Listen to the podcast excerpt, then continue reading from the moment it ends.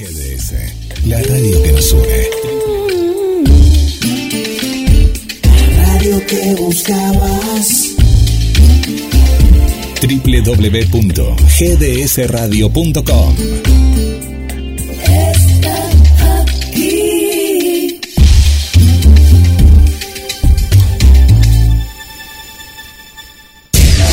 Descubres que tu día tiene todo eso que necesitas.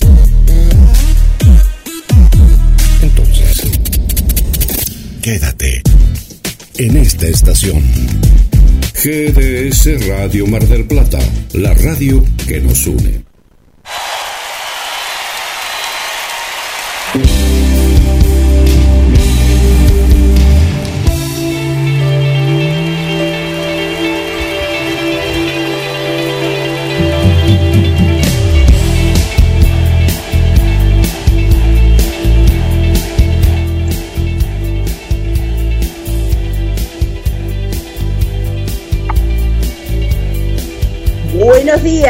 Así comienza la liebre. Bienvenidos, bienvenidas, bienvenides. Este miércoles vamos a pasar estas dos próximas horas juntites.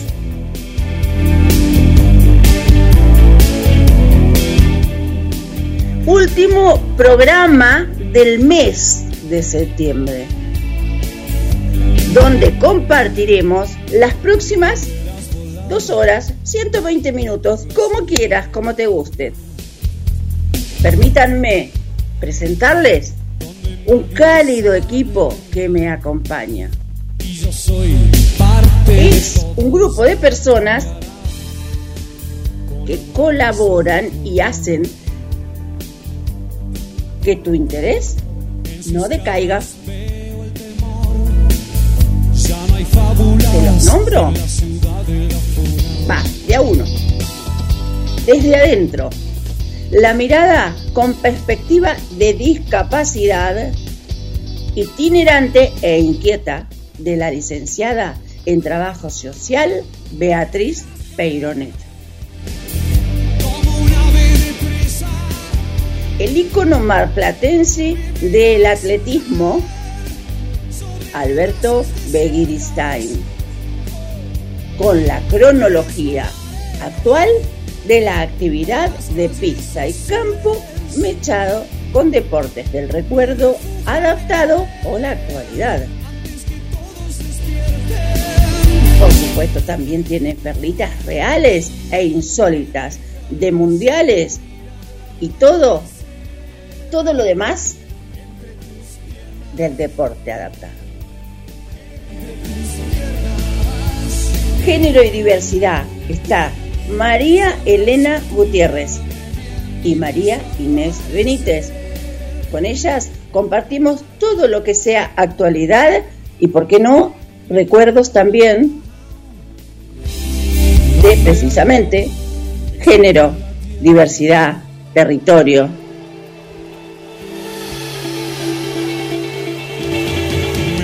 Todo el contenido de ESI con fácil lectura.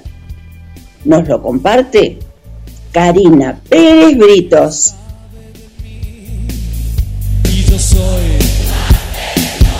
Los derechos de las personas con discapacidad desde la mirada de Carlos Matos. Y este es el cálido equipo con el que miércoles a miércoles llegamos a sus hogares, entramos por puertas, ventanas y, ¿por qué no?, algún aparato virtual y compartimos juntos desde hace, escúchate esta, casi cinco años que nos venís haciendo el aguante. Muchísimas gracias. Besazos a todos los que nos escuchan de aquel lado, de este lado. Y por qué no, para aquellos que están detrás de la cordillera, cruzando el charco. Buenos días, bienvenidos. Así comienza la liebre. Vamos a ir con las efemérides de un 26 de septiembre que acaba de pasar hace tres días precisamente, pero en el cual realzamos todo el mes la importancia del 26 de septiembre, Día Mundial de la Retinosis Pigmentaria, que como consecuencia nos deja personas con baja visión.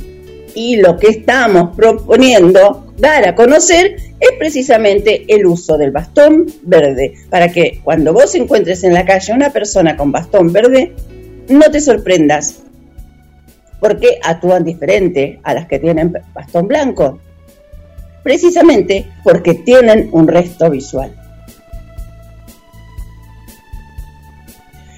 Vamos brevemente a darles una, una info que pretende de ser, para ser, de ser muy importante.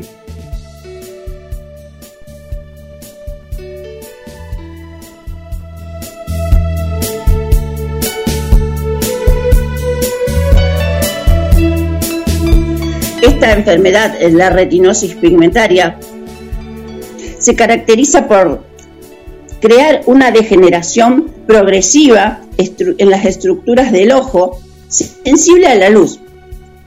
La retina que poco a poco va perdiendo las principales células que, que la forman. Durante este mes se intenta la concientización sobre esta enfermedad, que es invisible a los ojos de la sociedad. Pero esta celebración anual ayuda a captar la atención de la sociedad para que esta problemática que aqueja a muchas personas en el mundo sea dada a conocer. El distintivo más importante de la enfermedad es la presencia de manchas de color oscuro en la retina. A medida que la enfermedad progresa, también se pierde la visión periférica de manera gradual y la afección puede conducir con el tiempo a la ceguera total, aunque generalmente no es completa. Los signos y síntomas a menudo aparecen primero en la niñez, pero los problemas visuales leves usualmente no se desarrollan hasta los primeros años de la edad adulta. Bien, vamos a un separador porque tenemos mucha más información para seguir denostando este día, para seguir denostando esta celebración y para seguir compartiendo información de discas hacia aliados. Un separador, señor operador, buenos días. Hola, hola, buen día Karina, ¿cómo estás? Estaba escuchando atentamente lo, lo que contabas y este día tan importante. Muy bien, muy bien, disfrutando de una mañana que arrancó con mucho sol, sin nubes, pero de a poquito se, se va nublando.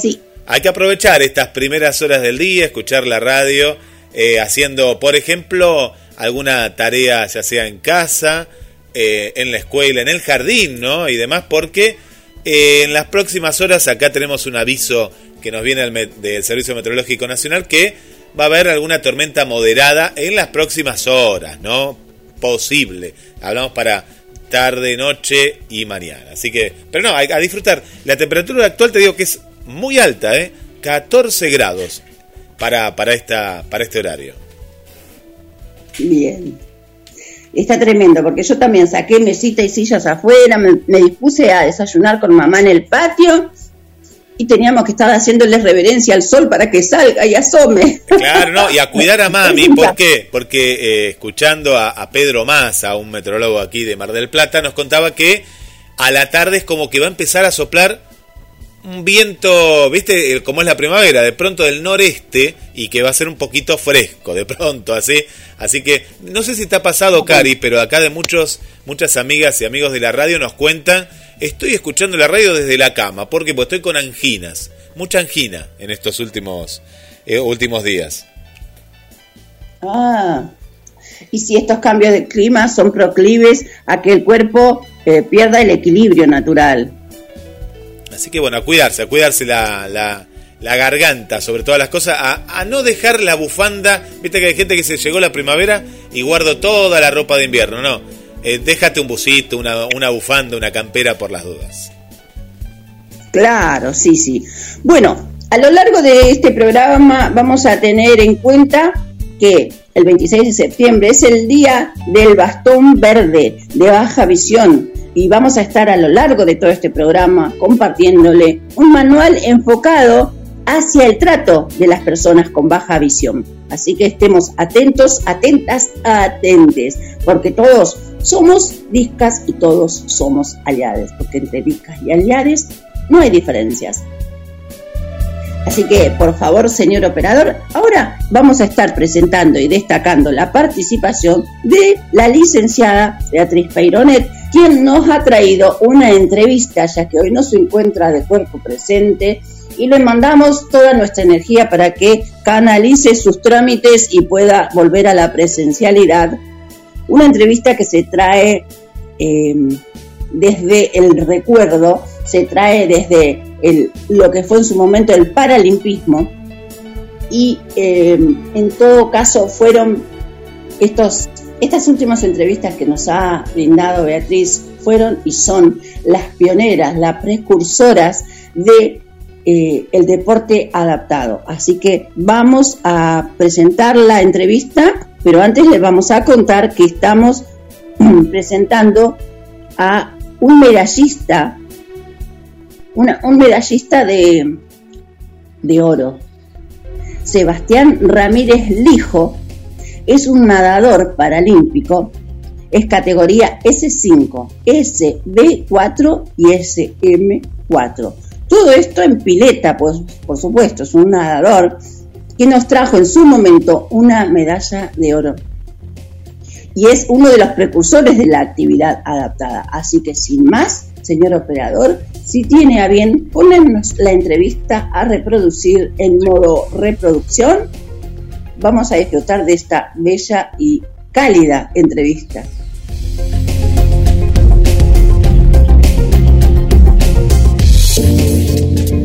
Estás escuchando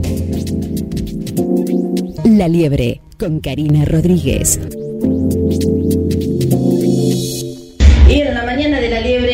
la sección deportiva y del recuerdo, porque el recuerdo hoy vale más que antes. Y para eso recibimos a la licenciada Beatriz Peironet, quien nos trae seguramente otra brillante entrevista, como ella acostumbra. Buenos días y bienvenida, Beatriz. Buen día, Karina, buen día a toda la oyentada.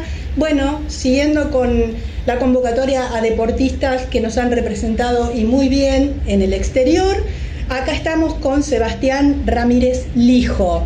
Voy a leer, eh, un, digamos, Sebastián es nadador, en las categorías nos representó en las categorías S5, SB4 y SM4, que ahora nos va a explicar. Bien. Beatriz, cuando decís S4 o S5, ¿a qué, te está, ¿a qué disciplina te estás refiriendo? Natación.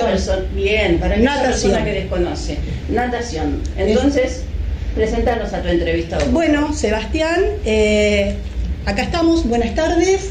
Contanos un poco eh, qué es esto de las categorías y en qué nos representaste.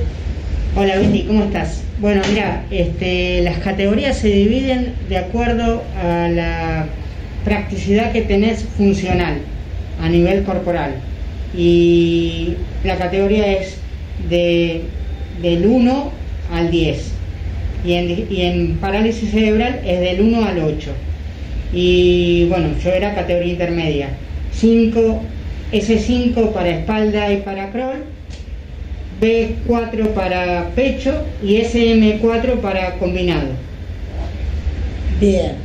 Tenía un pequeño combo ahí, ¿no? Claro. Y escúchame, bueno, sabemos que viajaste mucho, que nos representaste, eh, pero contanos, vamos a hablar de los orígenes, de cuándo vos te acercaste al deporte y quiénes fueron tus referentes. Y bueno, este, eh, a mí siempre me gustó la natación. Este, cuando, cuando yo era chiquito me acerqué a una pileta y lo que tenía ganas era de nadar. Yo en realidad eh, no sabía que había deporte para, para discapacitados. Eh, yo venía de otro país, venía de Costa Rica, aunque nací acá, viví en otro país donde tuve una buena rehabilitación, la verdad muy buena, este, toda pagada por el Estado. O sea, es, es como una rehabilitación de Estados Unidos, pero, pero estatal. Pero no puede faltar ni una sola vez. Y yo iba de 8 a 8, todos los días. Intensivo. Intensivo. Incluso los primeros años eh, me tuve que quedar en el hospital porque tuve operaciones importantes, que, por las cuales son las que me hicieron caminar. Después este, volví acá a Argentina y siempre me gustó la natación y empecé a nadar en la Royal.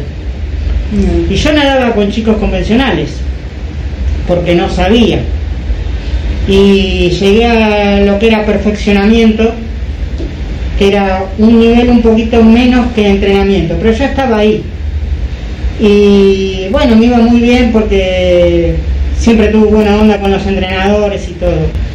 Y mi mamá iba a clases de gimnasia, donde la entrenadora era Gloria Toni y la secretaria era Beatriz Greco.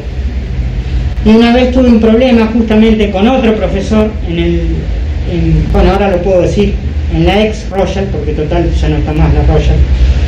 Y bueno, me tuve que ir porque como que no me querían seguir pasando de nivel y aparte era un profesor medio jodido, más allá de que yo era discapacitado o no, que yo fuera discapacitado o no.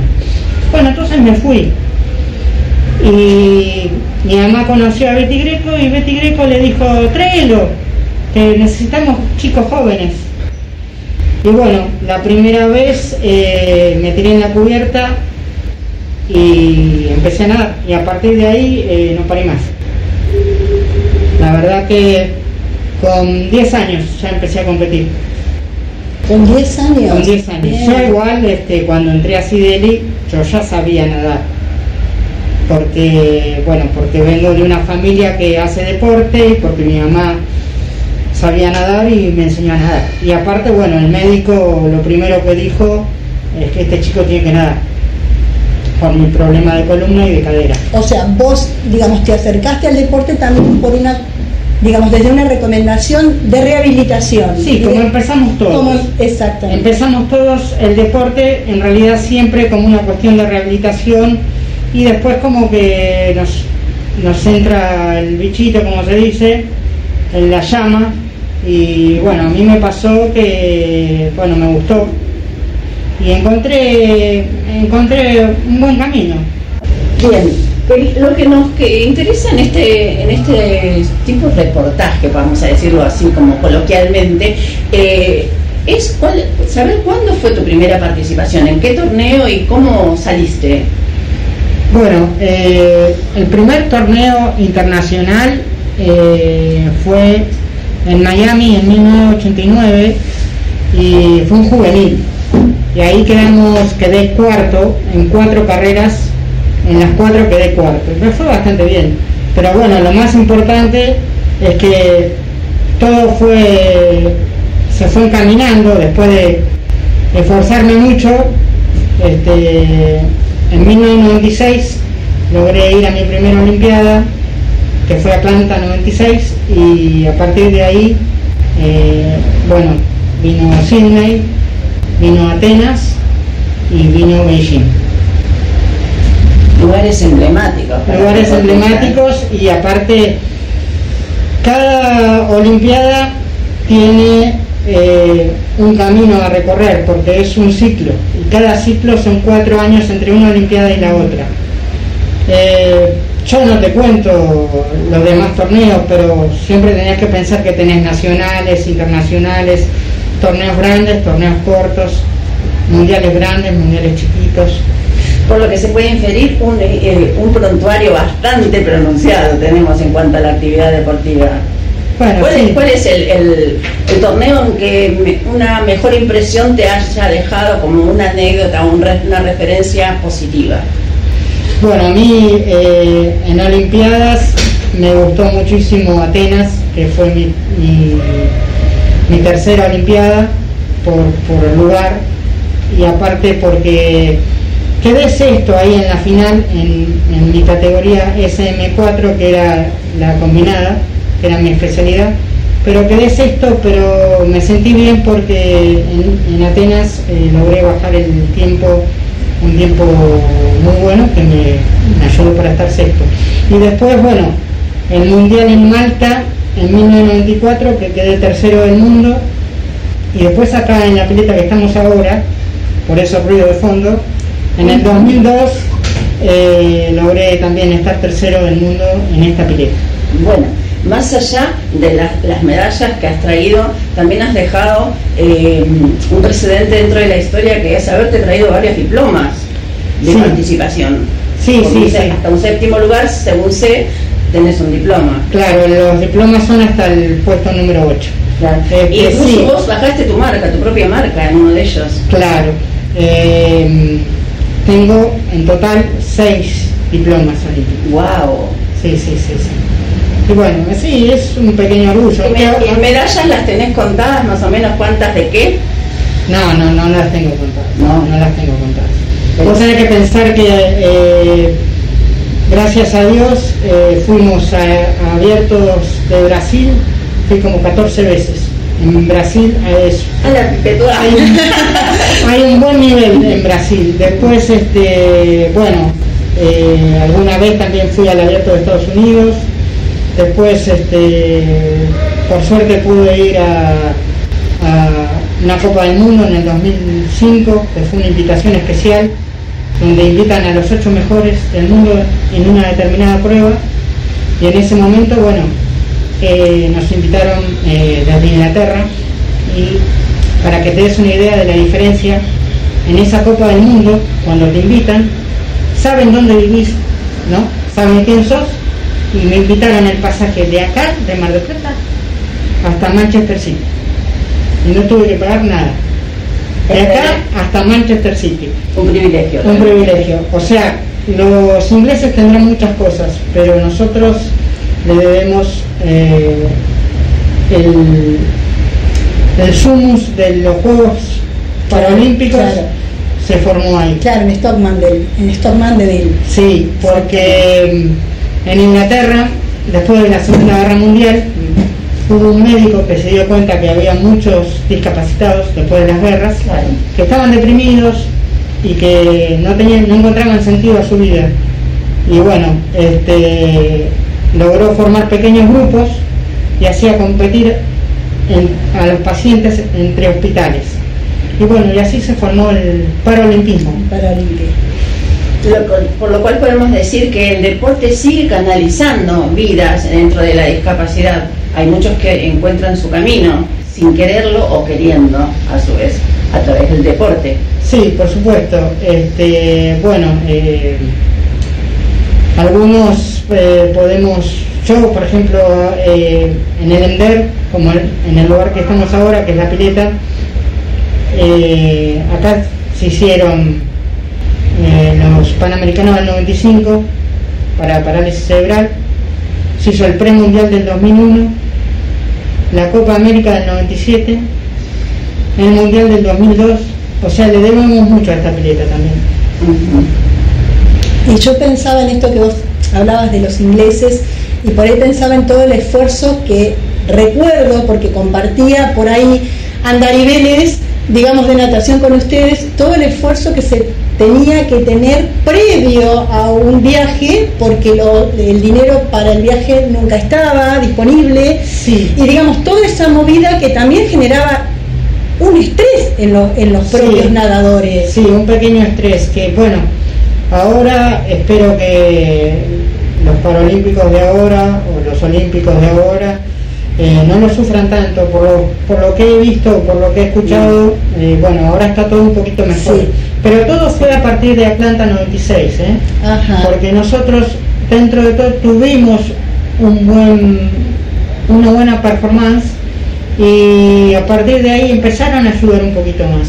Pero, pero bueno, dicho sea paso, siempre estamos un poquito, un par de pasos atrás. atrás. Está bien. Es como dice el refrán, ¿no? Lo que no se ve no existe. Y una vez que empiezan a incursionar dentro del deporte y traer medallas, a partir de ahí se empiezan a visibilizar la categoría con discapacidad. Sí, medallas y diplomas. Pero como dice Betty, eh, al principio, viste, como todo, hacíamos rifas y Sí. todo eso. Pero la verdad que después nos impusimos un poco, porque si nosotros queremos ser considerados deportistas, también tenemos que cortarnos como deportistas. Entonces empezamos a indirectamente a pedir una beca, a decir que no podíamos costear un viaje como, como cualquiera que fuera, con, un- con una rifa, que necesitábamos tener una pequeña beca. Sí, a exigir, porque en realidad si vos te acomodás, al Estado le haces un, favor. Claro. Sí, nosotros empezamos a exigir, pero eh, es difícil. Y aún hoy es difícil, pero por ejemplo, te digo, en 1989, cuando viajamos, eh, el primer juvenil, que me pasó a mí en carne viva, eh, no teníamos la ropa adecuada. Entonces tuvimos que más o menos buscar un pantalón azul cada uno y más o menos una remera blanca cada uno que coincidiera para poder salir a desfilar porque no teníamos ropa para el desfile. El otro día escuchaba a, a uno de los chicos que fue ahora a la última Olimpiada, él dice que la malla, es verdad, la malla que les dan cuesta un mes de sueldo. Bueno, nosotros cuando fuimos a Sydney 2000, fuimos a pedir un sponsor con Alejandra Premundo, Sí, Medallista. Sí, Alejandra. medallista y finalista también de Olimpiada, y fuimos a pedir un sponsor a una casa determinada de deporte, y sabes que nos dieron cuatro mallas. Bueno, nos fuimos contentos, las mallas nos sirvieron, pero no nos dieron sponsor, nos dieron cuatro mallas. Entonces yo, comparando con lo que le pasa a los chicos ahora y con lo que vivíamos nosotros, me duele, sí, pero nosotros la remábamos un poquito más difícil, me parece. Ojalá que vayamos mejorando como sociedad y como país. En realidad, mira, yo hoy cuando entrevistamos, digamos, el otro día cuando entrevistamos otro otro medallista decía de que tenemos que conocer el pasado para entender el presente y construir un mejor futuro. Y creo que es esto. Es- Estas, estos relatos nos sirven para saber por qué todavía estamos acá, digamos, y todo lo que ustedes remaron. Sí, es verdad. Yo este, siempre que me hacen una nota o siempre que tengo algún buen recuerdo, este, no puedo dejar de nombrar a Beatriz Greco porque para mí fue un referente. Y bueno, Alejandra Pérez Lindo también, Betiana también. Hicimos un equipo que no se va a volver a repetir. Después habrá otros, por ahí mejores. Pero la verdad que nosotros este, teníamos un lindo equipo. Y una pregunta, Sebastián. Eh, sabemos que el alto rendimiento implica eh, pasión, entrega, compromiso. Bueno, una vez que vos dejaste es- ese entrenamiento, eso, es, ese, ese todo de, de fuerza y de potencia, ¿dónde, ¿dónde fue? ¿Dónde lo pudiste poner o qué hiciste? Para, digamos, en tu cotidianidad o en el día de hoy. Bueno, yo este, soy instructor de natación, este, me recibí, también me recibí, o sea, estudié cuando estaba todavía compitiendo. Este, alguna vez eh, di alguna clase, ahora en este momento no estoy ejerciendo.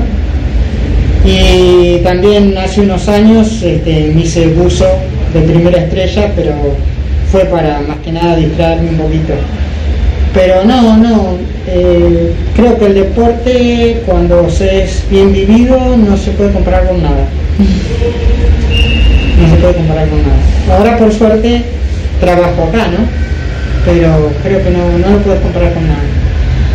Claro, claro. Bueno, Cari, no sé si querés cerrar con alguna pregunta. A mí me gustaría ir redondeando este espacio con eh, que nos dejes alguna alguna anécdota, algo divertido, algo que, que puedas transmitirle a la gente como para que tenga una idea de lo que es estar eh, metido dentro de esto del alto rendimiento, ¿no? Y que a su vez que se disfruta.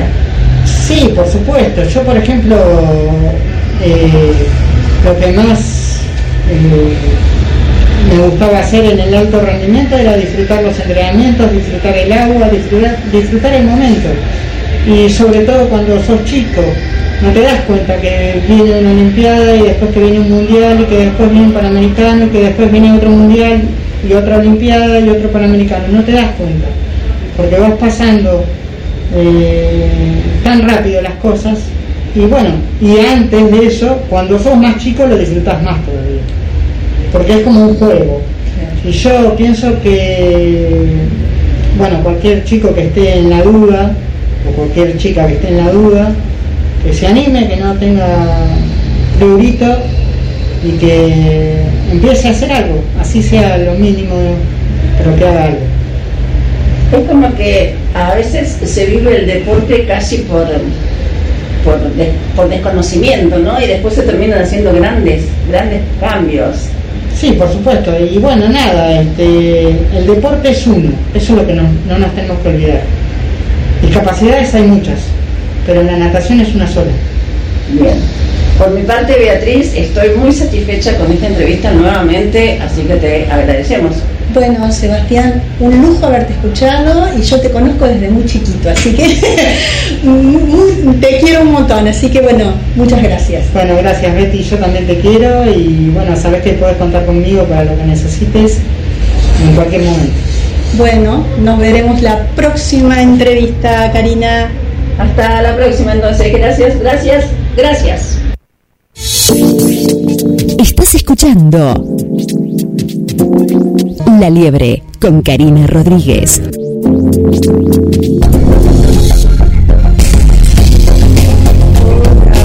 Bueno, ¿cómo va después de esta entrevista? ¿Qué tal te quedó el moño? Señor operador, le recordamos a la gente Sí. las redes sociales donde pueden buscar y encontrar. Hermosa, hermosa entrevista. Un, eh, te, te- te da, te da fuerza eh, para, para salir a correr, a hacer deportes, a tener una disciplina. Y, las líneas de comunicación de La Liebre, mucha gente que le está dando me gusta, pero queremos más me gusta porque en eso somos insaciables. Así que te invitamos a que des me gusta, buscanos en Facebook, La Liebre, tenés contenidos todos los días de la semana, esperando cada miércoles a las 10 a través de GDS Radio y ahora estamos transmitiendo también a través de la página de Facebook, esperando tus comentarios, contanos desde dónde nos estás escuchando, qué te parece el contenido del, del programa y también te damos el WhatsApp de la radio que es el 223 4 24 66 46. No nos olvidamos del canal de YouTube, también nos encontrás como La Liebre y en Instagram también pones arroba La Liebre y ahí te sale siempre buscar el logo verde que te lleva a un mismo camino, Karina.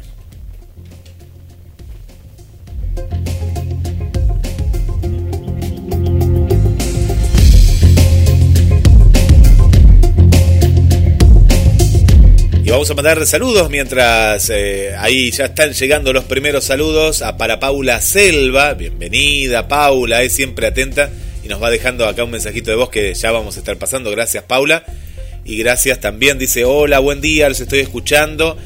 Ahora en la cama nos dice, les mando saludos, grande, aguante la liebre, esta hermosa audiencia. Eh, Guille, a Karina, muy buena la entrevista, nos dice Paula, desde Capital Federal, Karina. Muchas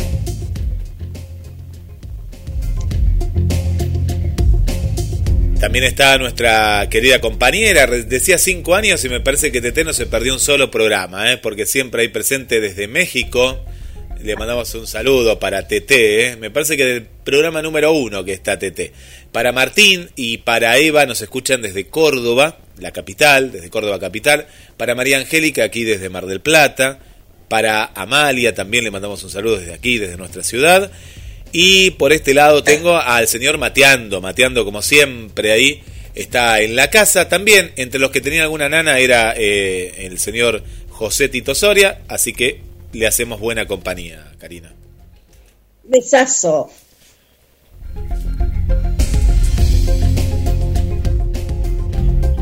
Bueno, ahora vamos a actualizar, eh, a ver si tenemos más amigas y, y más eh, amigos. eh, así que recordamos que aquellos que están en Facebook, que ahí los veo que se siguen sumando, nos pueden escribir si quieren en los comentarios y, y también les vamos a estar mandando saludos y compartimos en un montón de lados eh, el, el vivo, en 15, 15 grupos también ahí que nos acompañan y que por lo que veo también que están compartiendo la gente, ¿eh? así que bueno, está, está muy bueno esto de compartir el, el vivo de Facebook. Cari, vuelvo contigo. Sí, la verdad que está muy buena la idea primaria. eh, nos hace mucho, eh, mucho bien saber que hay gente que disfruta de este contenido y a su vez lo quiere compartir.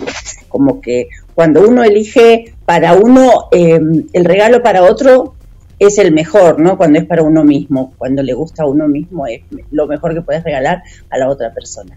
Pero vamos a mandar, ya que estamos hablando de lo mejor, un saludo a Rosalía Mucci o Musi, que es la que eh, nos endulza los momentos, porque eh, fue el cumpleaños. Fue el cumpleaños y le mandamos así miles de besos, miles de abrazos. ¿Quién le hace la Y torta a por- Rosalía? ¿Quién le hace la torta a Rosalía cuando cumple años? Me- no sé, me imagino, no sé. Ese es, ese es el problema, porque ¿quién le pone la tapa a Rosalía Lalis? Claro, ¿Eh? imagínate que yo, nosotros, ¿no? Cari, le hacemos una torta y va a decir gracias, pero dirá qué porquería que me hicieron, porque hace las cosas tan ricas. Claro. Capaz que no lo dice, lo piensa. regalarle un perfume, Claro. un jabón de tocador, algo que, Nada de que repostería. no me en evidencia. Pero sabes que es verdad, porque cuando uno Claro. va, va a la panadería, viste, a comprar algo, a veces que uno compra una torta o algo, después de probar las tortas de Lalis, decís, mmm, qué seca que es, le falta dulce de leche, empezás a criticarla. Yo, viste que cuando comes algo casero, como lo que hace Lalis, eh, es difícil igualarla, ¿eh? Mm, es complicado. Sí, sí. Bien, volvamos, volvamos que tenemos más entrevistas todavía, pero vamos a seguir con la efemérides del mes para tener en cuenta que el 26 de septiembre fue el día del bastón verde, el día de la retinosis pigmentaria, de la disminución visual o de la persona llamada de baja visión. Vamos a compartir contigo un manual enfocado hacia el trato y el uso eh, de las personas con discapacidad visual o con baja visión, que también se pueden aplicar en ciertos casos a personas ciegas. Tenemos unos cuantos tips, unos cuantos pasos para darte que los vamos a ir segmentando a lo largo de este programa para hacerlo un poco, poco más ameno, sí que quizás si no tenés tanto tiempo para escuchar 13 puntos indicativos, te escuches dos o tres de vez en cuando. Y el primero reza más o menos así. Cuando le des direcciones a una persona con discapacidad visual, sea ciega o baja visión, sé lo más exacto posible. Es decir, que especific- sé específico y no uses términos generales como, por ejemplo, aquí, allá, seguí derecho, etcétera. Podés usar, en cambio, instrucciones tales como a tres cuadras al doblar a la siguiente esquina o cruzando dos calles más a cuatro manzanas y otras similares, según sea el caso. Claro, vamos con otro punto más. Sí. Trata de describir alguna situación, alguna cosa que le entregues. Siempre, por lo general, cuando le entregues algo, le decís, te estoy dando un vaso y en lo posible se lo pones en la mano. Siempre la persona ciega o con baja visión necesita que la instrucción o el elemento dado sea en mano. Así como si sos comerciante, le entregues el vuelto en mano. Lo más acostumbrado es poner el vuelto eh, sobre el mostrador. Bueno, eso no nos beneficia. Bien, señor operador, vamos a dejar acá los tips porque vamos a quedar al punto 3 a la vuelta de ESI. ESI, educación sexual integral para todos, para todas, para todes, porque eh, vamos a conocer hoy cuáles son las especificaciones del glosario de ESI de la mano de Karina Pérez Britos. Y a continuación viene el diálogo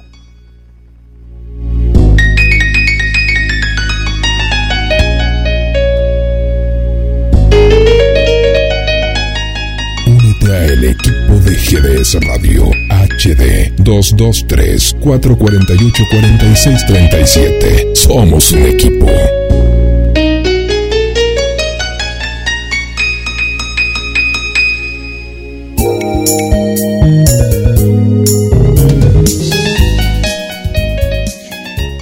Con gran agrado recibimos a Karina Pérez Britos.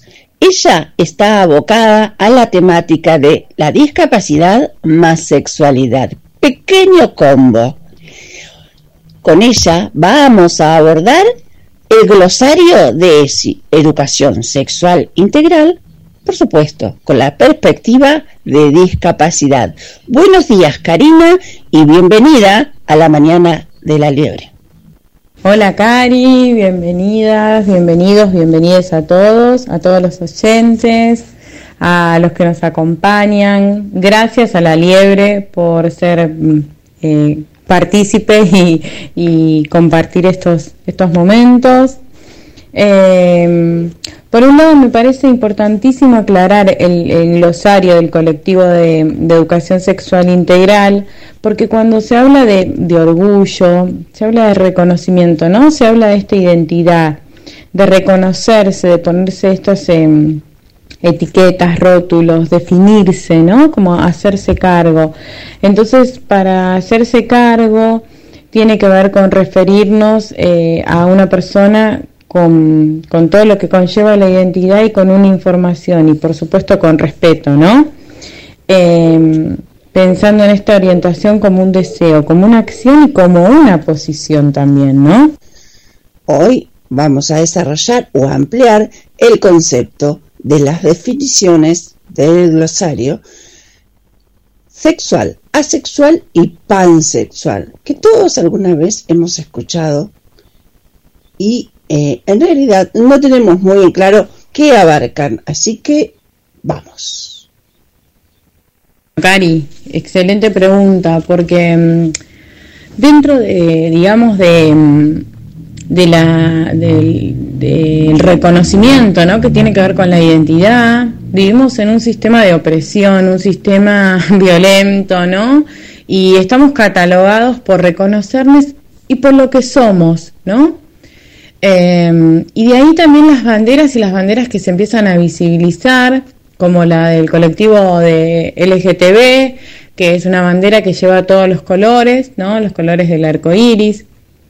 Y asexual es una orientación eh, sexual con personas eh, que podríamos decir que tienen como eh, con bajo o, o, con nulo interés en la actividad sexual, pero cualquier persona puede desear, ¿no? Y formar lazos afectivos, porque también tiene que ver con eh, los, la sexualidad no solo tiene que ver con la penetración sino tiene que ver con la forma que nos comportamos con la forma con el deseo no y, y con esta acción. Demisexual es un eh, amplio espectro sí que engloba a las personas que para sentirse atraída a otra persona necesitan tener un vínculo emocional, ¿no? Un vínculo que el deseo pase a través del, desde la emoción, ¿no? Esta, esta emoción que nos hace tener lazos. Y pansexual es la persona que se siente, eh, que siente atracción, sí, una eh, atracción emocional, afectiva y también sexual hacia las personas independientemente del género que sea, ¿no? Independientemente del género que sea, se siente eh, esta atracción. Y mm, también está bueno que podríamos aclarar otros términos, ¿sí? Eh, como por ejemplo el de no binario. Vieron que eh, con esto del DNI no binario, el DNI eh, no binario, que es una ley que, bueno, recién este año se declaró en Argentina, eh, tiene que ver con no binario, con eh, no autopercibirse ¿no? Eh, con un género, que no se encuentra, se encuentra fuera del género binario. El género binario es sos femenino o sos masculino, ¿no? Bueno, fuera de ese género, cuando no te encontrás ni con un género y no te reconoces con un género ni como femenino ni como masculino, eh, la identidad es del género binario. Respecto a las denominaciones más usadas, ¿qué podemos decir de gay, lesbiana o bisexual? Bueno, Cari, esto que no, esto que, que venimos hablando, eh, lesbiana tiene que ver con una mujer que se autopercibe como mujer, pero siente atracción tanto emocional como, como afectiva, como sexual, hacia otras mujeres también, ¿no? A personas que, que son mujeres, sí que esta, mm, esta atracción la sienten por mujeres. Y, y gay es cuando son varones que se sienten atraídos por el mismo sexo, ¿no? Eh, que sienten esta atracción emocional, afectiva, sexual hacia los, los mismos varones. Eh, y bisexual es, eh, tiene que ver con varios géneros, tanto la atracción emocional y afectiva y sexual es a través de varios géneros. Esto está buenísimo aclararlo. Eh, otra cosa que podríamos aclarar también es eh, el género trans. Trans es un colectivo que incluye a los transexuales, transgéneros, a no binarios y también a los eh, travestis. ¿sí? Son personas que eh, se autoperciben, sienten y expresan con identidad de género, con, no con su identidad de género asignada, ¿no? Asignada vendría a ser la del nacimiento. Bueno, entonces siente atracción tanto eh, de, en el caso, por ejemplo, tanto un hombre como una mujer se autoperciben con el sexo opuesto a la que se les asignó al nacer y a la que, bueno, la sociedad se le, le asigna, ¿no? Pueden hacer modificaciones corporales, eh, pero no eh, todos los travestis se consideran o como hombre o como mujer, ¿sí? Son cuerpos con identidades con un sentido político y son eh, cuerpos que dentro del colectivo incluye a todos. El trans es transexual, transgénero, eso está bueno aclararlo, no binario y travesti. Perfecto, Cari. Qué temazo el de hoy qué temazo realmente era necesario y es necesario para que todos nosotros podamos abordar y tomar estas palabras con el conocimiento suficiente para poder aplicarlos. Pero se ha hecho un poquito como una ensaladita. Así que algo que quieras eh, aclarar para que los oyentes, las les oyentes, tengan como más fijo estos conceptos y con esto vamos a ir despidiéndonos. Sí, algo que quiero aclarar, Cari, es esto, ¿no? Es eh, queer, son, porque muchas veces como que se arma mucho lío con esto, más que nada las personas eh, adultas mayores. Eh, queer son las personas que rechazan todo tipo de clasificación, clasificación homogénea, ¿no? Y que se rechaza la categoría respecto a la sexualidad. O sea, que el término hace referencia a todas aquellas personas que se sienten, viven y se identifican no por su género o por su orientación, ¿no? Eh, esas personas se las llaman queer, que queer significa en realidad raro, ¿no? Eh, en inglés significa raro, ¿no? Estas personas que, que rechazan a toda eh, clasificación. Es importante aclarar, Cari, que dentro del colectivo de, del glosario ¿no? de la educación sexual integral eh, se habla de un reconocimiento, de una identidad y de reconocerse, ¿no? Reconocerse por eso necesitamos eh, definirnos y, y eh, percibirnos y tener información y siempre con respeto ¿no? a, a todos los colectivos y pensar que la orientación viene desde un deseo, desde una acción, desde una posición, ¿no? Y, pensando que en este sistema tan violento, tan de opresión, ¿no? Nos tenemos que reconocer de, de algún lado, tenemos que estar, más que nada pensémoslo para los chicos que se están y las chicas, los chiques que se están descubriendo y que están en esta en la plenitud de la adolescencia, ¿no?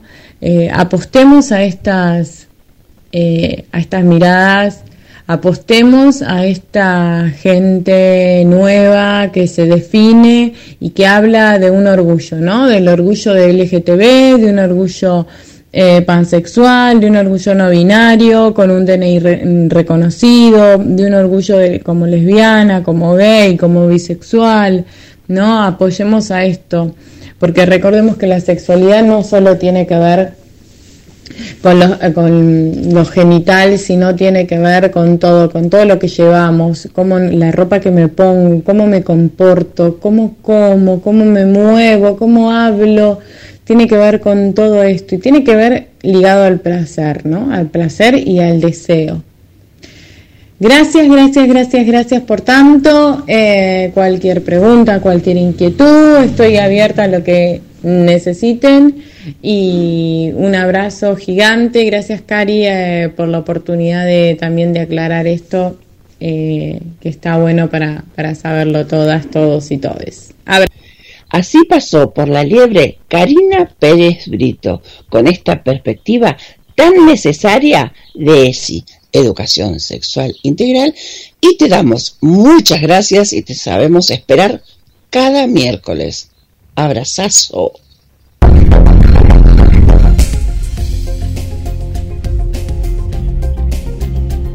Volviendo a esta realidad donde el sol sale, donde el sol se va, te recordamos que estamos visibilizando septiembre, el mes del bastón verde de igual a retinosis pigmentaria, persona con baja visión. Persona con baja visión igual a bastón verde. Por lo tanto, te cuento que te estamos dando unos cuantos tips para interactuar, para ser aliade de las personas con discapacidad visual. Y habíamos quedado anteriormente en el punto 3. A leer el punto 3. Y más o menos reza que cuando lo ayudas a cumplir una función, pensá que lo puede hacer mejor si mantiene el control de la situación. Por ejemplo, si sales con una persona con disminución visual o ciego, acuérdate que estos tips son para ambas personas, con baja visión o con ceguera, eh, a comer, generalmente los mozos se dirigen a ellos o sea, a los que ven, no a las personas con baja visión. Y suelen recurrir en estas preguntas, ¿y su amigo qué quiere comer? ¿Su amigo va a tomar café? Bueno, es importante que dirijas tu atención hacia la persona con discapacidad visual, porque él puede oír, puede decidir, eh, lo único que no puede es ver y leer una carta, poner. Pero es importante que la atención se la dirijas directamente a él y hacerle preguntas, a él directamente, que tranquilamente te puede contestar. Eh, no, no evites eh, buscar utilizar las palabras eh, ver, mirar, o la palabra ciego nada más que causa un poquito de picor. Bien, y ya que, bueno, ellos pueden hablar por sí mismos y a su vez tienen aceptada su disminución visual, su ceguera, como sea que esté transitando en ese momento. Así que vamos con el punto número 4. 4. Mm, cuando hazle saber cuando lo vas a dejar, a dejar solo, así no se encontrará hablando a solas. Es muy propio que eh, una persona se retire de un, de un recinto eh, delante de otra porque la ve, entonces se, se, supone que cae de madura que esa persona se está retirando. Pero las personas que tenemos baja visión o ceguera no lo advertimos. Entonces, danos una señal para indicarnos que estás abandonando la conversación o el cuarto. Punto número 5 y último por esta tanda. Cuando quieras ayudarlo a cruzar la calle, Siempre pregúntale si necesita ayuda. No lo tomes por sorpresa como algunas personas que actúan primero y después preguntan. Y su respuesta es negativa, no te sientas mal, ya que solamente pueden estar esperando a alguien. Simplemente ya sabes o simplemente ya sabe el camino. Bien, señor operador, tres tips más y con esto ya estaríamos abordando en el próximo bloque el tips número 6. Pero creo que estamos en condiciones de compartir este espacio con Analía Romero. Si la vista no me engaña, veo a Fausto en la montaña.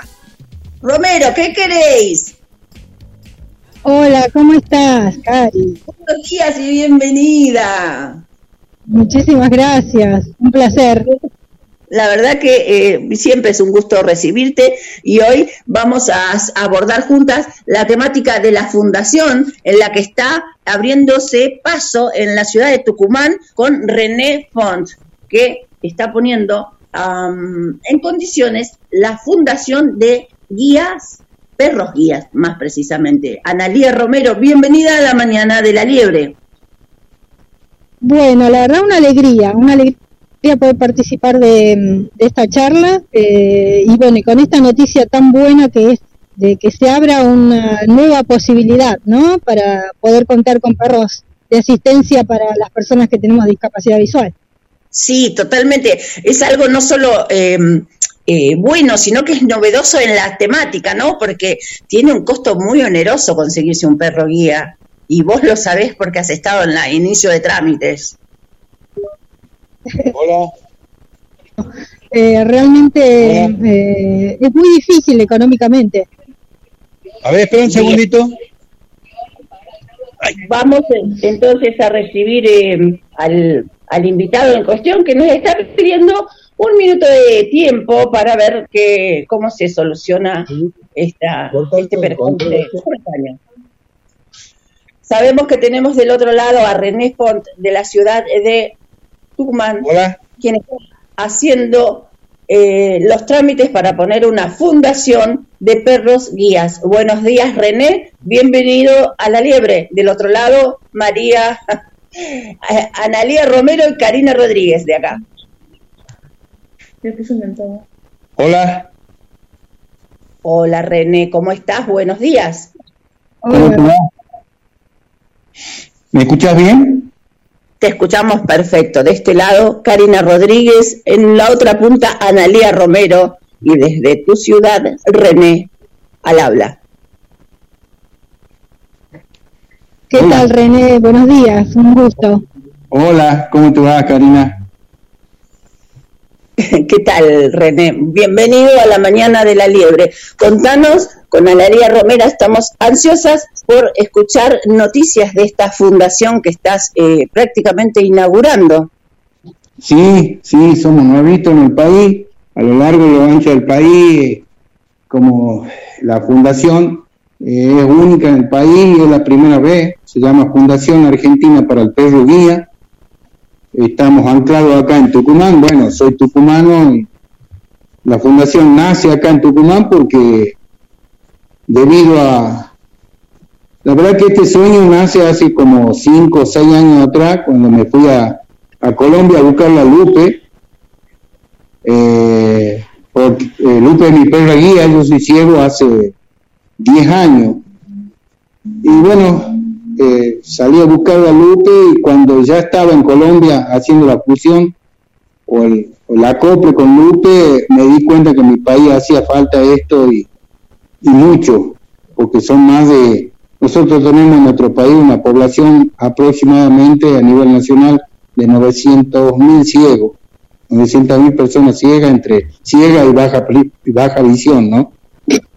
Entonces, mucha la necesidad que existe y, y bueno, la fundación va a entregar eh, en su debido momento cuando comencemos, eh, va a entregar los perros sin costo alguno, pero en la condición bajo comodato, como me entregaron a Lupe a mí en Colombia. O sea que los perros nunca son de las personas ciegas, siempre son de la institución, de la fundación. Qué novedoso ese tema, ¿no? Claro, claro. Eh, eh, bueno, vos te vas a tomar el, el, el, el- el adiestramiento por tu cuenta también, ¿no? Eh, no te entiendo, o sea, si la fundación va a absorber el gasto del adiestramiento, Claro, o sea, ustedes los van a preparar y después los entregan. nosotros vamos, nosotros todos los todos los gastos que pueda pueda tener, hacer un perro guía que, que tarda un año y medio desde que desteta el perrito, va primero a una, a una familia sustituta, se le llama, donde los primeros cuatro meses tienen sociabilización con niños, se busca familias que tengan muchos niños. Después de esa primera sociabilización va a una segunda sociabilización el cachorro, que son otros cuatro meses más de vida del cachorro con familias ya donde abundan los, los adultos, donde comienzan los primeros no del perrito, y luego va a la fundación donde ya eh, llega a las manos por fin, a las manos de nosotros, donde se lo va a adiestrar con, con adiestrador, con nuestro adiestrador y, y bueno, ahí, ahí aprenden de, lo que es buscar un, encontrar, saber, eh, darse cuenta el perrito de que hay un, después de una tormenta hay un cable con corriente en el piso, buscar una rampa en las esquinas, eh, marcar una escalera, el pasamano de la escalera, un picaporte en una puerta, buscar el asiento en los colectivos. Y todos los, los costos que tiene hacer un perro los absorbe la fundación. La persona ciega no pone nada, eh, no pone nada y bueno, se irá a buscar la forma, no iremos, no iremos, o sea, la fundación va a trabajar, va a evolucionar para que la persona ciega, como, corresponde en todos, todos los países del mundo, tienen su fundación, donde las personas del, nacionalizadas del mismo país no, no, no, no les, no les cuesta al perro nada. Perfecto. Esto, por supuesto, va a ser un esfuerzo muy grande, eh, muy grande, porque aparte de tener, de que nosotros estamos buscando la ayuda del gobierno, eh, vamos a tener que crear fuentes de ingreso eh, eh, eh, a como dé lugar, ¿no? Claro, sobre todo. Y la mantención de los cachorros y, la manutención eh, va a correr por cuenta de la asociación, también de la fundación. Es una fundación, no es asociación, fundación. Eh, los cachorros, por supuesto, mientras que estén bajo la tutela de la fundación, estén en adiestramiento, eh, los cachorros son responsabilidad de la fundación cuando tengan la familia sustituta, donde va el médico, donde va un asistente social para ver las condiciones en que, lo- en que está el cachorro con respecto a la familia y con el cachorro. Eh, y la alimentación y el veterinario, todo, todo eso tiene un costo y lo absorbe la fundación. Y en esto, eh, bueno, se buscará apoyo de tanto gubernamental como a lo mejor de privados que quieran eh, hacer sus aportes, sus donaciones para la fundación para que se pueda hacer realidad esto. Por supuesto, por supuesto. La fundación en este momento eh, ya tiene su personalidad jurídica, eh, ya tenemos, hay un papel que te entrega personalidad jurídica que se llama normal funcionamiento en la institución, que ya lo tenemos, en esta semana lo adquirimos, se nos entregó eso ya, y bueno, ya estamos en las instancias finales para terminar, ahora ya hemos pasado a manos del fisco, diríamos, de la FIP, eh, para que se nos entregue el número de QUI y con ese número de QUI ya podemos, vamos ya a ir directo al banco para abrir un, un número de cuenta, donde ahí la gente, la gente, las empresas, todo aquel que quiera hacer un depósito para colaborar con nosotros, eh, va a estar disponible el número de cuenta. Perfecto. Y las perfecto. personas que quieran eh, inscribirse, eh, ¿ya comenzó esa parte o va a ser luego eh, como una especie de inscripción? No sé si va a ser con, tiene que haber ciertas condiciones para que la persona con discapacidad visual pueda inscribirse Sí. para poder llegar a tener un perro. Sí, eh, bueno, en realidad eso tendría que salir en una página en, en Google. Eh, eh, todavía se está, estamos creando la página, este, porque también tiene que ser a ver una página inclusiva, ¿no? Eh, el tamaño de letra, donde el lector de pantalla pueda leer, ya sea todos los textos que haya en la, en la página, el, el lector de pantalla puede leerlo. Se lo está haciendo con, una- con un diseñador y a la vez con una persona ciega que sabe de informática y entre los dos se transmite si pasan los- se pasan la data para que el resultado sea óptimo para una persona de baja visión y una persona ciega, como para que si en caso de que busca solo y decide solo buscarlo, bu- hacer todo solo por él, puede, puede hacerlo. Eh, ¿Cuál había sido tu otra pregunta? ¿Cómo, ¿Cuáles serían, por ejemplo, las condiciones? ¿Qué es lo que una persona con discapacidad visual, eh, qué requisitos no debería tener para poder eh, llegar a acceder a estar eh, en sus Bueno, manos un perro? Eh, eso va a existir eh, en la página de la fundación, va a estar los requisitos, pero a la vez cuando sea seleccionada la persona, también se le va a enviar un formulario, pero el requisito indispensable para que una persona ciega pueda adquirir un, un perro guía, pueda ser, eh, diríamos, eh, pueda ser un, un potencial usuario para, para un perro guía, tiene que tener orientación y movilidad con el bastón. Aquí la persona, la persona ciega más que todo tiene que tener una muy buena orientación y una movilidad con su, o sea, manejarse bien con su bastón. En caso de que no lo supiera hacer, en la fundación también existe eso, se le va a enseñar a la persona ciega a que tenga orientación y que tenga movilidad con el bastón, ¿no? Para que de ahí ya pasa al arnés de un perro guía, que es una decisión de la persona ciega, porque hay personas ciegas que, por más que el perro guía sea un antes y un después en la vida de una persona ciega, hay personas ciegas que, que no, que no, no quieren, con- eh, quieren seguir con el bastón, como estaban, y no quieren un perro guía, igual que las personas de baja visión, ¿no? Pero eso es lo mínimo. Y bueno, después tiene que tener eh, eh, una fuente de ingreso mínima indispensable, comprobable, como para que la fundación le entregue en comodato la, el perrito, porque eh, nuestro, nuestro guía necesita un médico, necesita alimentación, Claro. necesita mantenimiento y tiene que estar en muy buenas condiciones psicológicas el perro, emocional y física para poder guiar, porque el guiar a una persona ciega no es fácil, es un trabajo muy estresante, a tal punto de que el perrito cuando sale de la fundación es de a poco lo que va, junto con la persona ciega, van evolucionando en el manejo, en, la vida diaria, diríamos, eh, porque si no el perro sufre, sufre un estrés tan grande que y la persona ciega también que, que no les da ganas de salir. Entonces todo es gradual, como todas las cosas en la vida. Sí, y la, mm, la adaptación eh, al perro va a ser así como, bueno, como por ejemplo en otros lugares donde la persona tiene que tener como una especie de, de convivencia previa dentro de la fundación para conocer, para conocerse, para y después eh, se, se le otorga. Exacto.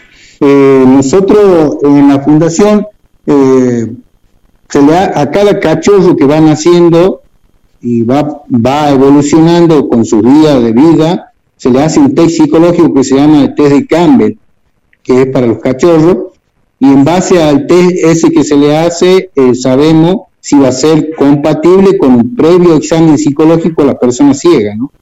Entonces sabemos cuál es la compati- compatibilidad si son afines en los caracteres, si son afines en la parte emocional, eh, porque te explico, el adiestrador aparte de ser, aparte de saber eh, adiestrar los perros, tiene que ser entrenador con la persona ciega, o sea que el adiestrador también es psicólogo. Eh, no es así nomás, es algo muy eh, desde el comienzo del vamos, por ahí de una camada de siete cachorros, únicamente puede salir uno, dos o, ninguno.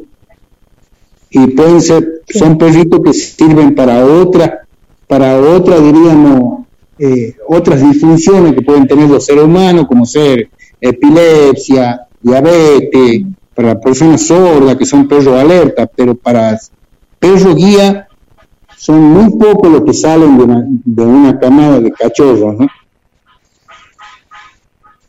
¿Y ya tienen eh, perritos cachorros eh, en este proceso? No, todavía no. Recién estamos terminando con la parte jurídica. Recién estamos, ya tenemos la parte, toda, casi toda la parte jurídica terminada y estamos terminando. eh, en esta semana ya nos entregan el número de quit para poder tener un, para poder tener un número de cuenta en el banco y, y, bueno, esto es un proceso largo que nos lleva un año, nos está llevando, o sea, imagínate, eh, para que nosotros lleguemos a una personería jurídica, toda la parte burocrática, diríamos, nos tardamos casi un año y medio, casi un año y medio. Sí, sí, sí. Y bueno, estamos ya en contacto con la Federación Internacional de, eh, con el- la Federación Internacional de Perros Guía, que existe en Inglaterra, ya hemos publicado una página de ahí que, que Argentina está necesitando un adiestrador, tiene que ser un adiestrador federado a nivel internacional, porque esto no es así nomás, esto, acá un perro guía lleva la vida de una persona.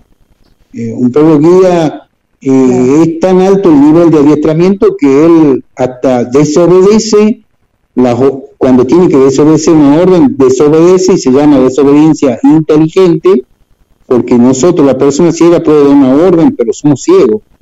Claro. A pesar de que seamos, de que razonamos, de que estamos enteros completamente, no vemos, y yo puedo darle una orden a mi y mi perro si tiene que desobedecer la orden, la va a desobedecer porque él está procurando toda la integridad física mía, y yo por ser ciego tal vez doy una orden.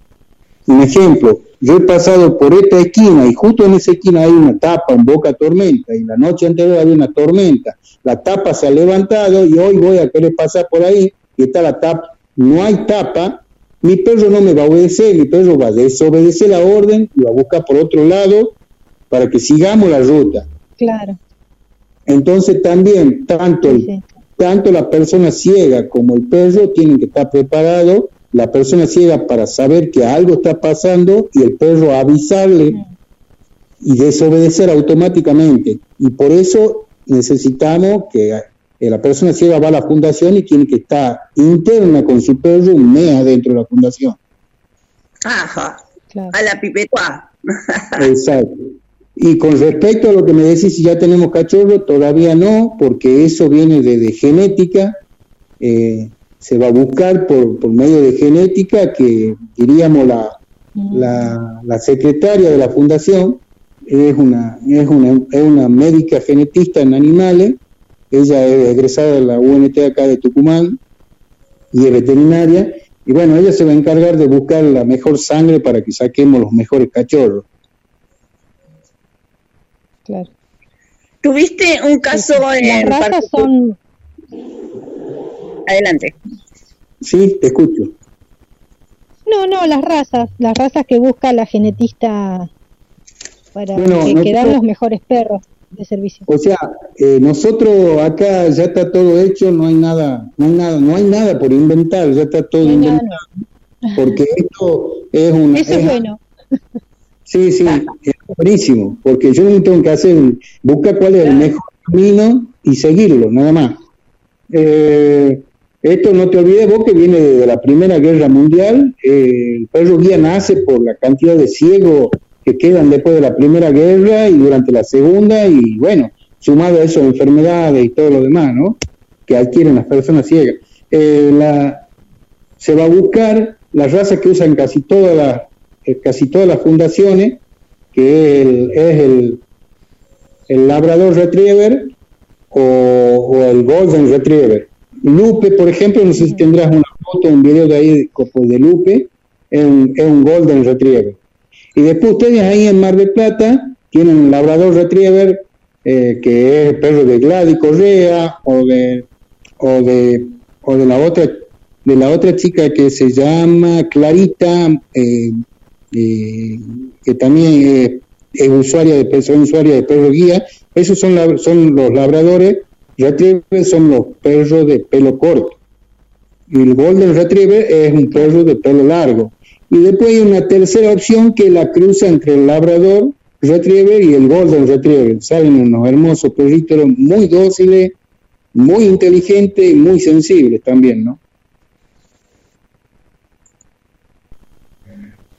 Bien, vamos, eh, vamos a escuchar un audio, señor operador. Señor operador. Vamos a transmitir un audio que a su vez nos ha pasado René en el que nos describe la situación de un perro guía. Ahí lo vamos a estar poniendo y a continuación volvemos con René Font de la Fundación de Perros Guías de Tucumán. Así que no te vayas, quédate escuchando.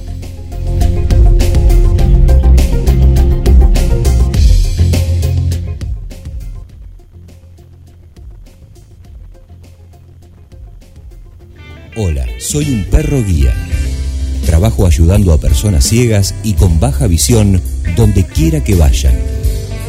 Puedo entrar a cualquier lugar o transporte, menos a un quirófano.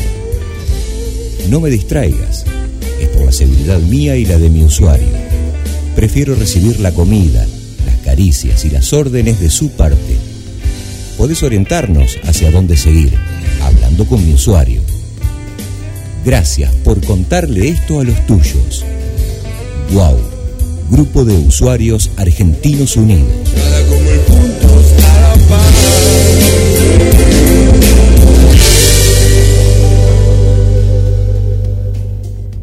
Con el bolsón, ¿eh?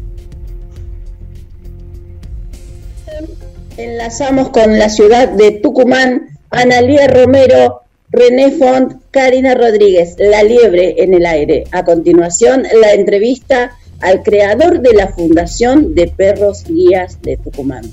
Adelante, muchachos y muchachas, compartamos este espacio. Analía, estabas ah, Bueno, interesada en crear, eh, en, en ser parte de la lista de, la, de, de inscripción. Sí. Obvio, Eh, obvio, le decía a René recién eso. ¿Qué, necesidad tenemos las personas con discapacidad visual? Ojo, como decía René, no todo el mundo quizás quiere porque eh, tener un perro de asistencia, un perro guía, también implica una responsabilidad. Son, son seres vivos a los que hay que cuidar, a los que hay que llevar al veterinario, a los que hay que alimentar, mantener limpios. Eh, no es un bastón que uno llega, lo dobla y lo deja ahí en el rincón. Eh, es una responsabilidad, pero, pero qué linda responsabilidad, ¿no? Eh, la verdad que felicitaciones a René por la, por, por la iniciativa y por crear este espacio para que tengamos justamente esta posibilidad quienes sí queremos y estamos dispuestos a aceptar esta responsabilidad y, y a mejorar nuestra vida con un perro de, de compañía, un perro de asistencia que nos, que nos guía y a la vez que es nuestro amigo. Hay, hay mucha gente, hay mucha gente que está trabajando atrás de esto, por, a pesar de que para mí me parezca que es mucho lo que estamos haciendo o parezca poco, pero hay mucha gente que se está incorporando y está trabajando atrás de todo esto para que podamos llegar a nuestro objetivo, que es entregarle un perro guía a una persona ciega. Eh, hay mucha gente que, que ya está ya está en contacto, ya se, ya se está trabajando con el gobierno para obtener un, predio, un espacio físico para que podamos hacer la pista de adiestramiento, donde los- las personas ciegas cuando lleguen a Tucumán de otras provincias van a tener su habitación, su confort, diríamos, eh, para porque no se olviden que tienen que estar un mes acá haciendo el acople con, con los perritos y bueno, todo eso tiene, tiene su, diríamos, su, su tiempo para evolucionar con la, con, la, con la escritura y todo lo demás, ¿no? Pero eh, sé, que, sé que esto va a ser algo maravilloso y, sé, y también día a día me acuesto pensando en, en cuál podría ser mi, mi- mi posible heredero y, y ando en momentos de mi, día, de mi día pensando también cuál podría ser el heredero y voy. Bueno, como todas las cosas, esto desde que nació la idea, solo va a salir en, el transcurso del tiempo.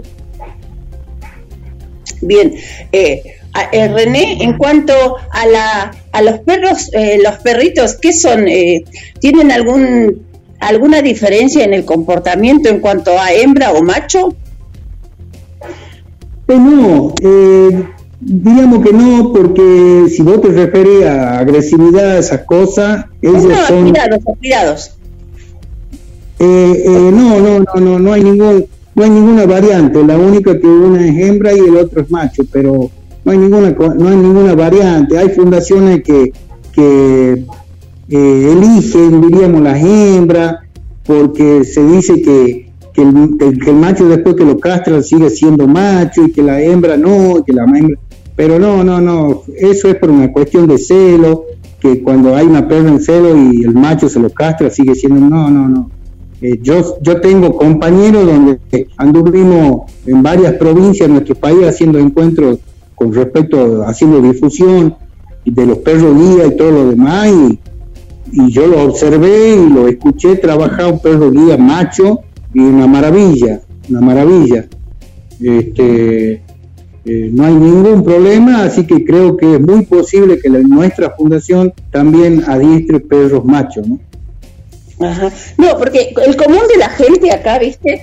Se, eh, eh, se, mm, uno elige el perro porque es, es, eh, como más guardiano, más territorial, y la perra porque es más compañera en realidad, ¿no? Yo decía, me refería al desempeño en realidad de cada animal. Por eso te Bien, me digo, lo, bien me lo contestaste, sí. sí.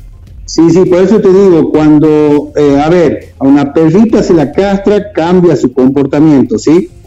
Cuando se castra un, un perrito, un machito, también cambia su comportamiento. Eh, y eso se lo ayuda, aparte tienen una sociabilización muy grande, no nos olvidemos que ellos tienen, son adiestrados con cariño, que se llama adiestramiento positivo, son adiestrados con cariño y se los sigue tratando con cariño. Y ellos llegan al punto que pierden totalmente ese tema de, de- del territorial o comportamiento agresivo. Eh, eh, Lupe, por ejemplo, ella, ella tiene que, en realidad se busca el carácter del perro que tenga un carácter fuerte, pero no agresivo, sino que sea un carácter que tome decisiones, porque ellos son perritos que aprenden a tomar decisiones, no nos olvidemos de eso. Y como tal, eh, desarrollan tanto eso que cuando están como mascota dentro de la casa también es un problemita porque hay que estar atento porque desarrollan tanto las habilidades a, a esquivar los obstáculos que después para ellos mentirte a vos como ciego, de, como mascota dentro de la casa no les cuesta trabajo, ¿no? Te hacen, sí, te- hacen, te hacen lo que hace el tero. El tero pone el huevo acá y se van los dos, la pareja de teros se van a otro lado a cantar para alejar al depredador de los huevos, ¿entendés? Entonces lo lleva para otro lado. El perro hace lo mismo. Ellos más que nada pues, son, desarrollan mucho su, su inteligencia, diría. Ah, bueno. Está muy bueno este detalle, yo lo desconocía. Sí, sí, sí. De por naturaleza son nuestros perros, no sé si ustedes lo sabían, eh, ellos aprenden a manejarse con, eh, con nosotros porque el, el ser humano eh, tiene eh, gesticula mucho, cambia el tono de voz y mueve mucho las manos. Ellos se paran al frente nuestro, por eso yo Lupe, por ejemplo, ya no uso la correa, eh, y la manejo por voz. A esta altura del partido yo Lupe la manejo por voz, Lupe a la izquierda, Lupe a la derecha, Lupe busque la rampa, Lupe atenta cuando estamos en los semáforos por cruzar la calle, o Lupe busque la silla, busque el asiento, arriba del colectivo. Entonces Lupe también así, cuando estamos dentro de casa, eh, se ha caído algo al piso y si no me han avisado, yo no sé que ha caído algo al piso. eh, eh, Lupe busca la forma de que yo no escuche y sabe que tengo los oídos muy sensibles. Entonces, trata de que ella, de, de levantarlo del piso, lo que ha caído al piso, sin que suene la chapita del collar de ella en el piso, que justamente le pongo eso para que yo sepa dónde está ella. Porque la chapita se mueve y ahí más suena, entonces yo sé dónde ando. No la hace sonar la, la chapita. Vos me preguntas a mí cómo hace, no sé. Pero ella sabe que yo la detecto por la chapita, ¿entendés? Claro, claro. Mirá lo que es el instinto, ¿no? Sí, sí, son, son, son voraces con su aprendizaje. Y aquí viene algo que muchas veces he tenido problemas, pero no me importa, voy a seguir diciéndolo porque yo lo compruebo día a día. El ser humano piensa que nuestro perro, que el perro es una especie de vida inferior a nosotros. Pero yo no considero eso, yo considero que es igual o superior. ¿Por qué? Porque nosotros que somos tan inteligentes no podemos descubrir todavía la manifestación? Porque ellos también se muestran con su cuerpo para transmitirnos qué es lo que están pensando y qué es lo que quieren. Pero sin embargo ellos, nosotros no podemos, hay mucha gente que no sabe leer la manifestación del cuerpo de su perro y qué es lo que quiere. Pero sin embargo nuestros perros nos ven la cara, nos, se aprenden a reír porque nos ven la sonrisa, sabe que es algo bueno, nos ven las manos y nos escuchan el tono de voz y ya están sabiendo lo que nosotros queremos. Pero sin embargo nosotros no podemos aprender nada de ellos. Es verdad. ¿Por qué eso? Ustedes fíjense en que sus perros, el Lupe sabe reírse. A mí me dice mi hija, se está riendo papá, y es porque yo he puesto el tono de voz y me sonreído, entonces ella sabe que yo estoy... Sí, claro. Eso, es- eso Es verdad, sonríen. Sí, sonríen, Sonríen, sonríen. sonríen. Sí, sí. Sí, yo tengo un perrito rescatado eh, que cuando lo trajimos a casa era un pobrecito, eh, tenía, estaba hecho bolsa, va. Eh, tenía muy po- todo, todo lo que un perrito puede haber pasado lo pasó este perrito y no, no tenía eso, no sabía ni jugar. Y ahora que está bien, que ya está, que ya está muy bien, sonríe, me dicen mis hijas. Eh, Sí, y eso no lo hacía cuando llegó a casa. Sí. No, no, no, se, se adaptan muchísimo, son, evolucionan continuamente. El día que yo me deje de asombrar de Lupe, de- de- porque día a día me muestra algo diferente, porque bueno, estoy atento, porque vivo con ella, este, es mucho el, lazo que hay entre ella y yo, de que me asombra todos los días. Y muchas veces son cosas que yo suelo callármela y no lo- se lo digo a nadie, porque uno por ahí piensa que te cansa, o por ahí piensa que no me van a creer si le digo, o entonces me las callo y, y la y digamos que las gozo yo solo a todas esas cosas de mi perra. ¿Sí? ¿Cuánto Pues resulta- tiene Lupe, René? ¿Eh? ¿Cuánto tiempo? ¿Cuán- sí, ¿cuánto hace que está como? Y bueno, con Lupe, cinco, cinco años y medio, porque ella de un año y medio me la entregaron de vida a mí. O sea, cinco años y medio, seis, y ahora el 25 de noviembre ella cumple siete años de vida. Qué lindo.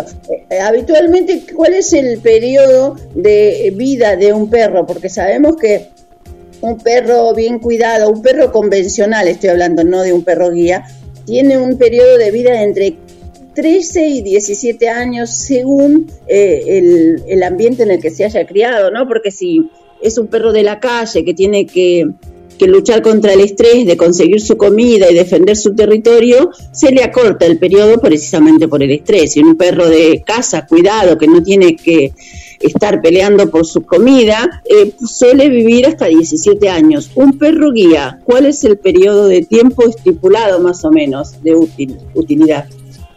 Y bueno, eh, diríamos que es casi factible lo que estás diciendo vos, pero depende mucho de la familia y depende mucho de la persona ciega, o sea, de la persona que viene a ser el usuario del perro, eh, porque ahí también ya, ya comienza a sonar la parte emocional de la persona, del ser humano. No nos olvidemos que nosotros, los seres humanos, somos creadores día a día de nuestra realidad y también creadores de nuestros pensamientos y, y la energía que disipamos cuando, cuando vivimos, porque nosotros somos energía y por lo tanto despedimos energía. Y así también dependimos una energía buena y una mala.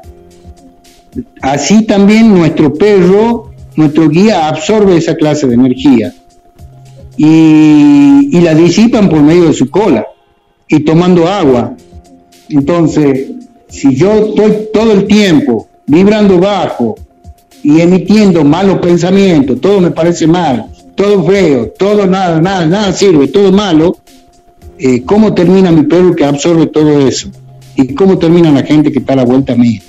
Depende mucho, eso va a ser una de las cosas que creo que en la fundación vamos a incorporar, a enseñarle a manejarse emocionalmente a las personas para que traten de mantenerse arriba todo el tiempo, para no pasarle ese tema a nuestros perros, cosa que cuando lleguen a jubilarse como perro guía, eh, tengan una buena jubilación, una buena vejez y puedan ser dueños de comer hasta un asado domingo, diríamos, ¿no? Eh, René, Eh, para ir cerrando, para ir cerrando esto, recién nos diste un tips que también hay gran parte de la oyentada y yo misma que desconocíamos y queremos eh, como ampliar un poquito este conocimiento. Te referiste recién a que el perro mueve la cola y como que es una descarga. Contanos un poquito más acerca de esto, por favor. Eh, bueno, el perro al tomar mucha agua, al consumir mucha agua, ello eh, purifica muchas cosas y al mover la cola se arma como un abanico, diríamos, eh, motiva, en- diríamos, él, hace una descarga emocional con la cola. No nos olvidemos, eh, la Lupe tiene una parte de ahí en Facebook, en la página de ella, que se llama Lupe René la página, ahí dice, hay un momento que la Lupe dice, tengo, tengo, ¿saben por qué tengo muchos amigos? Porque muevo más la cola que la lengua. Entonces, sí, entonces ella al mover la cola está disipando energía. Ella disipa energía y todo y todo lo malo disipa. Por Cuando, cuando ellos mueven mucho, el perrito mueve mucho la cola, está manifestando amor, está manifestando una buena voluntad, está expresando un montón de cosas disipa lo malo, la energía mala cuando mueve, hace ese movimiento y cuando más pequeño y cortito el movimiento, más se produce eso. Perfecto. Ani, ¿vos querés hacer alguna otra? Hay dos, dos formas en que No, nuestros perros solamente- mueven. Te escucho. Hay dos formas en que nuestros perros No, no, mueven la cola. Una es cuando está hacia arriba y la cola se mueve, eso se llama positivo, energía en positivo. Y después hay otro movimiento de la cola que nuestro perro está hacia abajo la cola y si no está observando nada y está recibiendo algo malo y se mueve la cola hacia los costados, pero abajo la cola entre las piernas, eh, ahí está disipando algo malo. Ah, mira, la descarga. Ah, Exacto. Y inclusive está la cola cerca del piso, ¿no? Sí, sí, claro. Para que absorba la tierra. Qué bárbaro. Qué bárbaro, ¿verdad? Sí, hoy hemos No, aprendido pedirle a algo. René eh, que si puede decir eh, su, su página, sus redes, para poder seguir, ya sea a la fundación, a él, a Lupe. Eh, Eh, bueno, Lupe- estar al tanto de todo esto. Por, lo- eh, por el momento, Lupe tiene una página que se llama Lupe y René. Y ahora, este fin de semana, creo que voy a crear una página de Facebook de la fundación. Pero de todas formas, en la nota, no sé si ustedes eh, tienen la nota que hizo el diario La Gaceta. Sí. Bueno, ahí figura el número de mi teléfono. Por cualquier cosa, la gente se quiera comunicar conmigo. Si quieren, yo les repito, mi número es eh, 0381, la característica de acá, de Tucumán. Y después sería 3023 001. Eso es para que las personas, por cualquier motivo con respecto a la fundación, se quieran comunicar conmigo. Ese es mi número directo y va a ser el número que va, cuando hagamos la página de Facebook, ahora también le vamos a poner. Y también ahí la gente va a poder dejar sus inquietudes, sus comentarios, todo con respecto a la, a la fundación. Vamos a hacer una página en Facebook y ya más adelante vamos a abrir también una página en, en Google, diríamos. Perfecto, buenísimo. Eh, bueno, entonces quedaríamos eh, para comunicarnos en otra ocasión cuando ya haya la primer camada de perros para ser entregados. ¿Te parece, René? Sí, sí, estamos hablando, estamos hablando más o menos entre un año, año, año y medio por lo menos, ¿no? Bien. Bueno, quizás Analía eh, anteriormente se conecte con vos para seguir difundiendo allá en el Bolsón. Y sí, por supuesto. Sí, por Eh, ah, Analía es la Y chica. siguiendo, ¿no? La evolución. Ah, sí, sí, no hay problema, no hay problema. Analía es la, la chica que me comentaste vos que tiene su radio allá en el Bolsón. Es esta misma persona que tenés enfrente a ti. Ah, ah, bueno, bueno, bueno, sí, si ella quiere, no hay problema. Eh, sí, cuanto más hablemos de la fundación, es mejor todavía. Por supuesto, hay que difundir esto y las buenas acciones hay que diversificarlas. Así que le damos las gracias, René, por haber estado esta mañana en nuestro programa, darnos la posibilidad de difundir esta grata noticia y, por supuesto, compartir un momento con eh, pares. Muchas gracias. Bueno, gracias a ustedes por, por prestarnos atención. Gracias. Sí, muchísimas gracias a René y bueno, y estamos en contacto, por supuesto. Ok, ok. Gracias por la nota, chicos. Va, vamos a pasar un ratito al chat, a las publicidades, Ani, y nos quedamos en, en, interiores. Eh, no te vayas. Eh, señor operador, por favor, ¿nos puede dar datos de cómo viene la audiencia, el chat, cómo está sí, sí, Lalis. Sí, Analía, eh, Karina, bueno, el, invitado. Mandamos eh, saludos para Esther, que, que, está disfrutando mucho de esta entrevista. Muy interesante, nos dice por, por aquí. Eh, buen día, cariños, Karina y equipo, al gran equipo, feliz miércoles, programa muy interesante como, como siempre. Julia, muy buenos días, bendecida jornada de miércoles. Nos manda un abrazo, Julia, desde Asunción, Paraguay. Por aquí también eh, Sonia, de acá de Mar del Plata, también nos está escuchando como todos los miércoles desde la zona de La Perla. María Alejandra Elías también nos manda saludos. Compartió la publicación de la liebre, así que muchas gracias también por eh, por acompañarnos.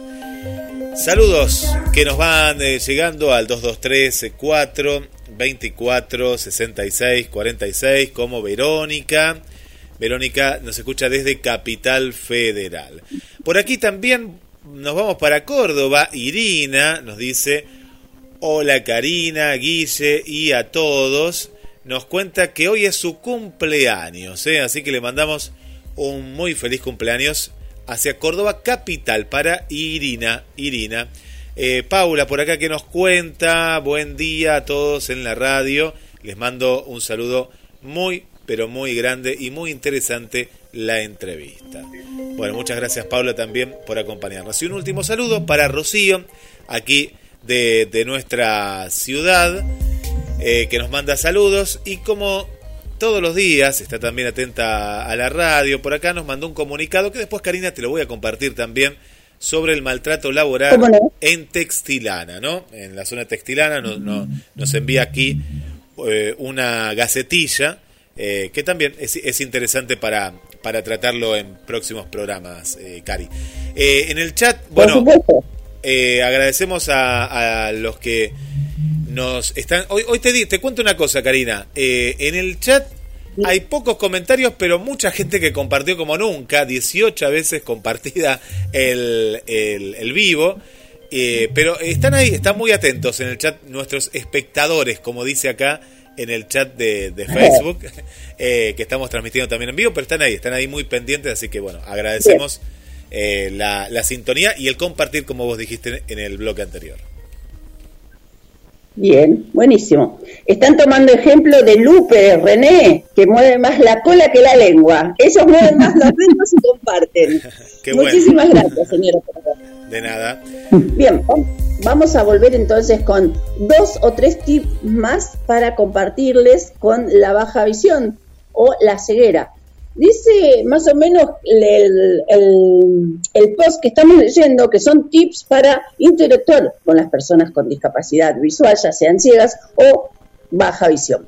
Y eh, en él eh, recomienda que si ves una persona con un bastón que se dirige hacia algún obstáculo, lo detengas, lo encamines, porque puede tener un resto visual que no le puede llegar a ser determinante para evitarle un accidente y guiarlo para salvarlo de un peligro. En el punto número 7 dice, al encontrarlo en una esquina, auxílialo, indicándole verbalmente si necesita ayuda o si así lo requiere.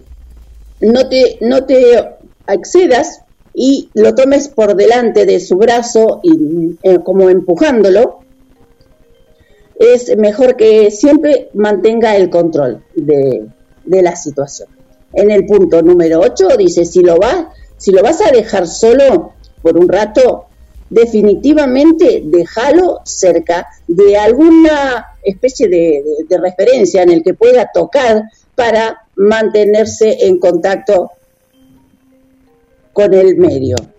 Bien, eh, y para ir cerrando, se, eh, más o menos ese contacto puede ser una pared, un, una parada de colectivo, para que pueda guiarse y salir adelante por sí mismo. Bien, ahora, señor operador, lo invito a que llamemos a María Elena Gutiérrez, de la Secretaria de Género de la CTA Autónoma de Mar del Plata, y María Inés Benítez, quien nos está trayendo toda la información sobre la actualidad de género, diversidad y, por supuesto, territorio.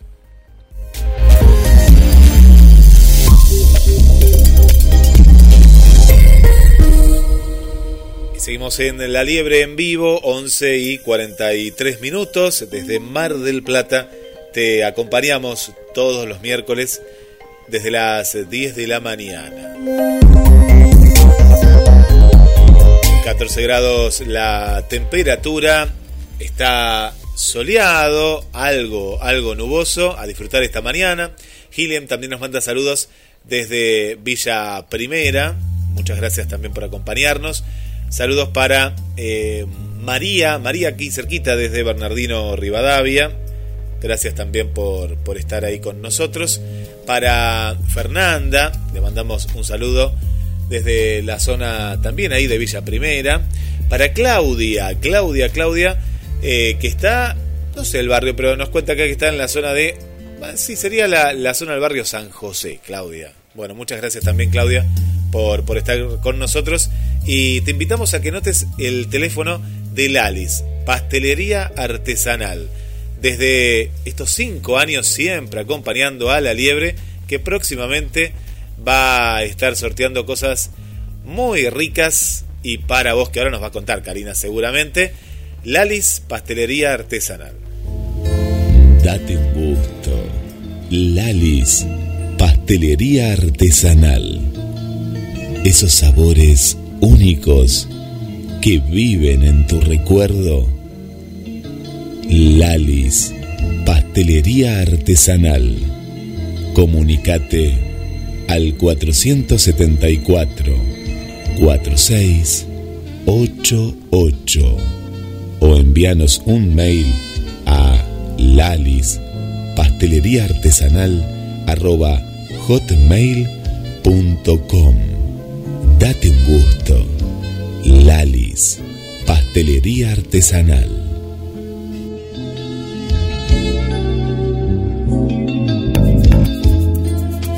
Bien, chicos, sé que están de ese lado y les quiero agradecer por habernos hecho el aguante y por darnos su importante presencia, por supuesto, en este programa. Muchísimas gracias y quedamos a la espera de una pronta comunicación. Ok, ok. Así será. Muchísimas gracias, René. Analia, Muy ¿estás bien. ahí? Sí, muchísimas gracias también, Cari, por la posibilidad de, de charlar con René, de, de participar de la liebre y un placer, como siempre. Estamos, eh, seguimos entonces en comunicación para continuar difundiendo la fundación y bueno, y para um, también seguir siempre participando de la liebre. Te agradezco muchísimo por dejarme ser parte. Muchísimas gracias a, a vos. No se olviden entonces, se llama Fundación Argentina para el Perro Guía, desde acá de Tucumán. Chao, gracias. Bueno, chao, chao, gracias. Chao, chao. Hasta luego. Gracias, Analia. Besotes al sur. Besos, besos, estamos en contacto.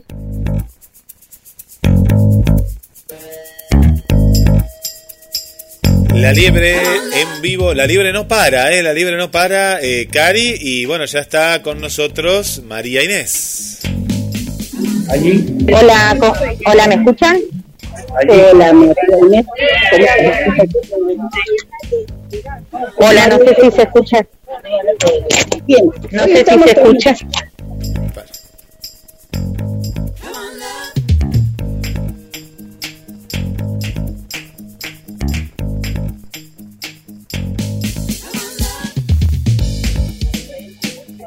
Vamos a encontrarnos con María Inés Benítez, quien está transmitiendo en directo desde precisamente los tribunales del aguante a María Agustina Fredo. Buenos días, María Luz Benítez, y bienvenida a la mañana de la liebre. Hola, ¿qué tal? Muy buenos días, ¿cómo les va a todos? Sí, como hiciste mención, acá estamos haciendo el aguante, acompañando a Blanco San, mamá de Agustina Fredes, eh, en su último día de, digamos, de, de presentación de testigos en la causa eh, por el abuso que sufrió Agustina. Bien, ¿y cuáles, a qué cosas se han llegado a determinar con esta, esta presencialidad? Bueno, en principio eh, contarles que este es un juicio que se está llevando adelante, digamos, se está mm, eh, presentando en relación al caso de Agustina, eh, lo que tiene que ver con eh, el abuso de Agustina, pero no con su muerte. Eh, lamentablemente, mm, quienes conocemos la historia de Agustina Fredes y hemos acompañado a Blanco San durante estos cuatro años, eh, sabemos que a consecuencia de los abusos que sufrió Agustina, eh, ella dos meses después eh, murió con un embarazo, eh, el cual era de este Matías Acevedos, eh, su en ese momento expareja. Eh, lamentablemente por la por el fiscal que tocó en aquel momento, que es el doctor Lódola, quien hoy ya no está en la fiscalía que lleva el caso de Agustina, hace muy poquito asumió la doctora Romina Díaz, eh, la cual encontró este caso ya directamente elevado a juicio y lamentablemente no se pudieron aportar más pruebas de la que la familia de Agustina Fredes venía solicitando, eh, que era la apertura del causal de muerte, el cual eh, acompañamos en dos oportunidades a Blanco San a presentar un escrito al fiscal general eh, Fernández Garelo solicitándole eh, la apertura del causal de muerte de Agustina Fredes o, en todo caso, eh, la exhumación del cadáver de Agustina. Esto fue negado por el fiscal general eh, Fernández Garelo en aquel momento y sin todas esas pruebas hoy se está llevando a cabo un juicio solamente con la figura de violación eh, a Agustina. Como si las cosas fueran por vías paralelas, ¿no? Totalmente, totalmente. No se escuchó la voz de la madre, eh, no se respetó el pedido de su mamá, eh, como lo dijo en varias oportunidades Blanca, el cuerpo de su hija hablaba eh, y ese era el momento para inhumar el cuerpo y que esas pruebas fueran este, aportadas en este juicio y lamentable esto no ha sucedido. Así que obviamente eh, creemos, después de los testimonios que ayer ingresaron a declarar, que fueron varios, eh, creemos que no hay dudas de que realmente eh, Matías Acevedo eh, abusó de Agustina Fredes, eh, lamentablemente utilizando elementos contundentes sobre su cuerpo y bueno, y todo lo que las vejaciones que él realizó sobre el cuerpo de Agustina, ¿no? Tremendo, tremendo, sí, realmente. Bien, eh, no sé si querés dejar eh, esta entrevista dándole la importancia que tiene este caso o querés hacer un salpicadito de todas las noticias que fueron sucediendo en la semana. Eh, bueno, mira, para contarte un poco que hoy en este día están acompañando a, a Blanco San, eh, Marita Tobio, que en la próxima, la próxima semana también estará acá en tribunales haciendo una performance, una actividad que tiene que ver con máscaras, justamente en relación a los abusos sexuales infantiles. Eh, ella va a estar la semana próxima acá, así que está acompañando también en este momento. Eh, acompañan familias del Repunte, del Rigel, eh, varias familias que hoy se han solidarizado con Blanquito San, eh, que algunas de ellas también, por supuesto, vienen solicitando justicia, ¿no? Así que esta semana está como, y las semanas que, ha- que hemos tenido, han estado salpicadas justamente con, con casos que, se vienen luchando, ¿no? Este, hoy también se hicieron presentes organizaciones y agrupaciones que luchan contra el gatillo fácil, eh, y justamente porque quien eh, comete este, estas eh, atrocidades sobre Agustina eh, era personal de la fuerza en ese momento, ¿no? Así que bueno, un poco también Este, hoy está, Tribunales está bastante movido, justamente con el caso del Lele, el DJ, este, hay periodistas este, de todos los medios nacionales, así que bueno, hoy está bastante movido los tribunales. Bien, Un- una, una sugerencia más, dice mm, que hay una inclusión laboral para sobrevivientes de trata. ¿Tenés alguna noticia de esto? No, eh, la verdad que también escuchamos los lo mismo, por ahí nos gustaría, estamos eh, averiguando para ver si podemos tener mayor información en relación a eso, eh, porque sería sumamente importante, ¿no? Poder brindar una información bien este, concreta y digamos que, que sea real eh, en relación a esto.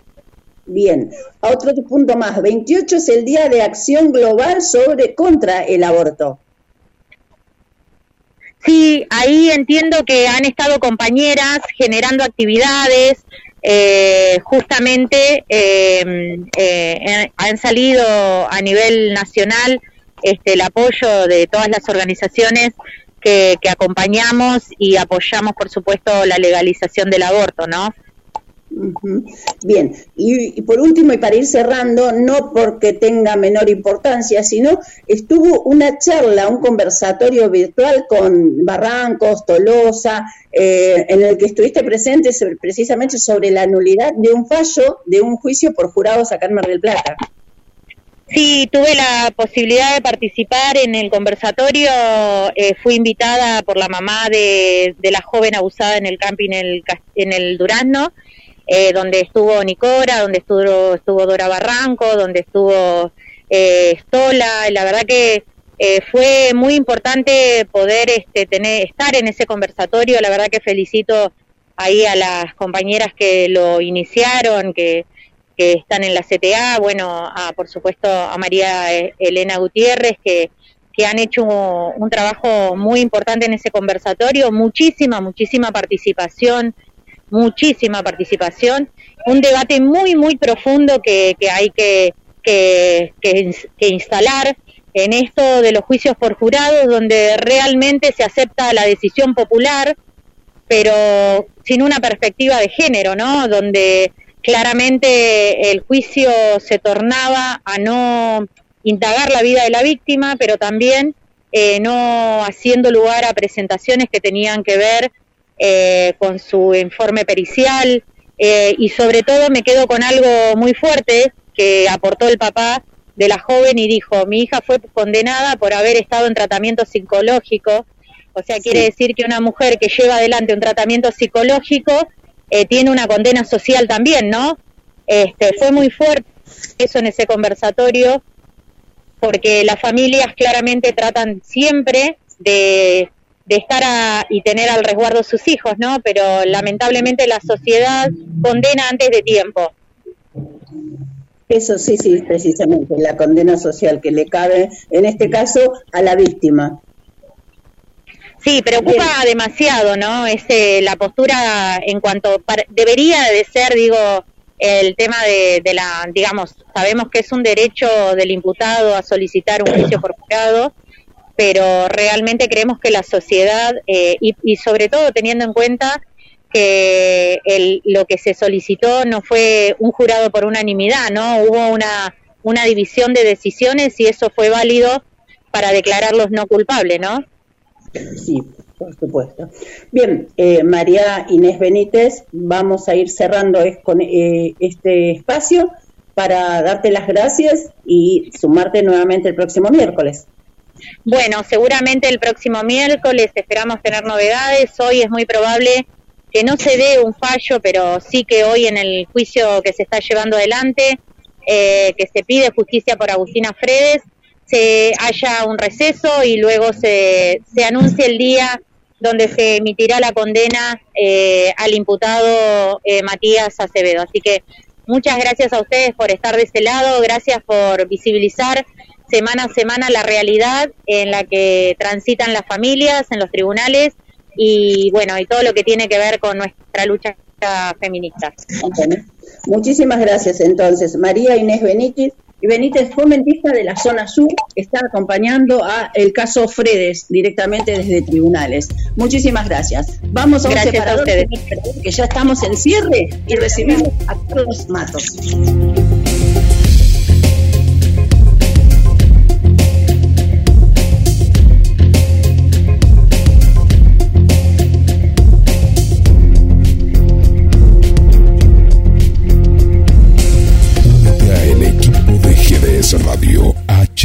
223-448-4637. Somos un equipo. Tips para Eliades. ¿Sabías que existen tres colores de bastones que utilizan las personas con discapacidad visual? Son herramientas de orientación y movilidad de vital importancia.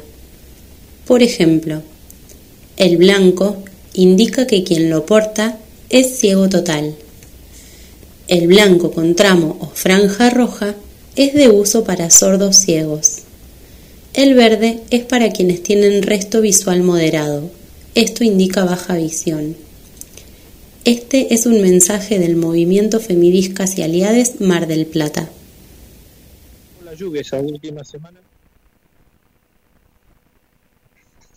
Estamos al aire nuevamente y estamos al aire con él, con el cronista de lujo, con nuestro respon- corresponsal.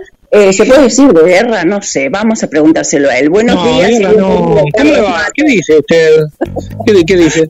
Che, vos sabés que, mira, acá, acá esto de corresponsal de guerra me da pie para, mm, para algo que lo hemos hablado alguna vez con Guillermo también y, y con vos acá en el programa. ¿Por qué cada vez que se habla de la discapacidad se utiliza la metáfora de la guerra, de la lucha, de las batallas, de la eh, todas estas cuestiones bélicas, ¿no? Es cierto que hay luchas, es, todo eso es cierto, pero ¿no te cansa a vos, este, eh, Karina, que a las personas con discapacidad muchas veces se nos coloque como ejemplos de guerreros y de guerreras? La verdad es que me No, parece... ¿Eh? Es un- Es un poco incómodo precisamente por dos puntos. Porque primero es la batalla que nos tocó vivir. No tenemos otra realidad. Entonces, no somos Sí. guerreros, somos sobrevivientes tampoco, somos ciudadanos comunes y corrientes. Pero basados en esto, de lo que es el paradigma, eh, la, la palabra, la justificación de guerreros sale precisamente por el, la- el modelo social donde esto, eh, el que creó las, eh, los deportes adaptados fue a rehabilitar precisamente personas que eran guerreros, que venían de la guerra, que estaban mutilados.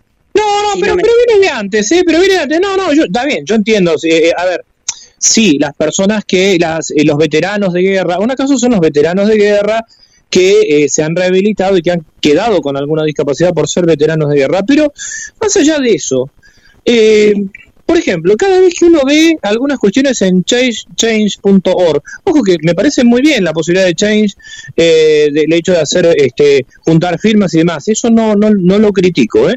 Eh, al contrario, me parece que es una buena manera de, de- de- de- expresión.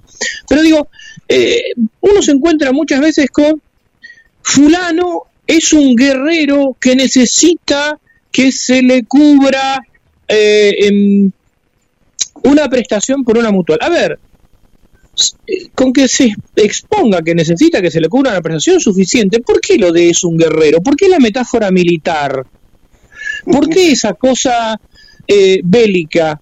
¿Cuándo alguna vez a la gente con discapacidad se nos va a reconocer como creadores o como constructores o como promotores de una sociedad distinta?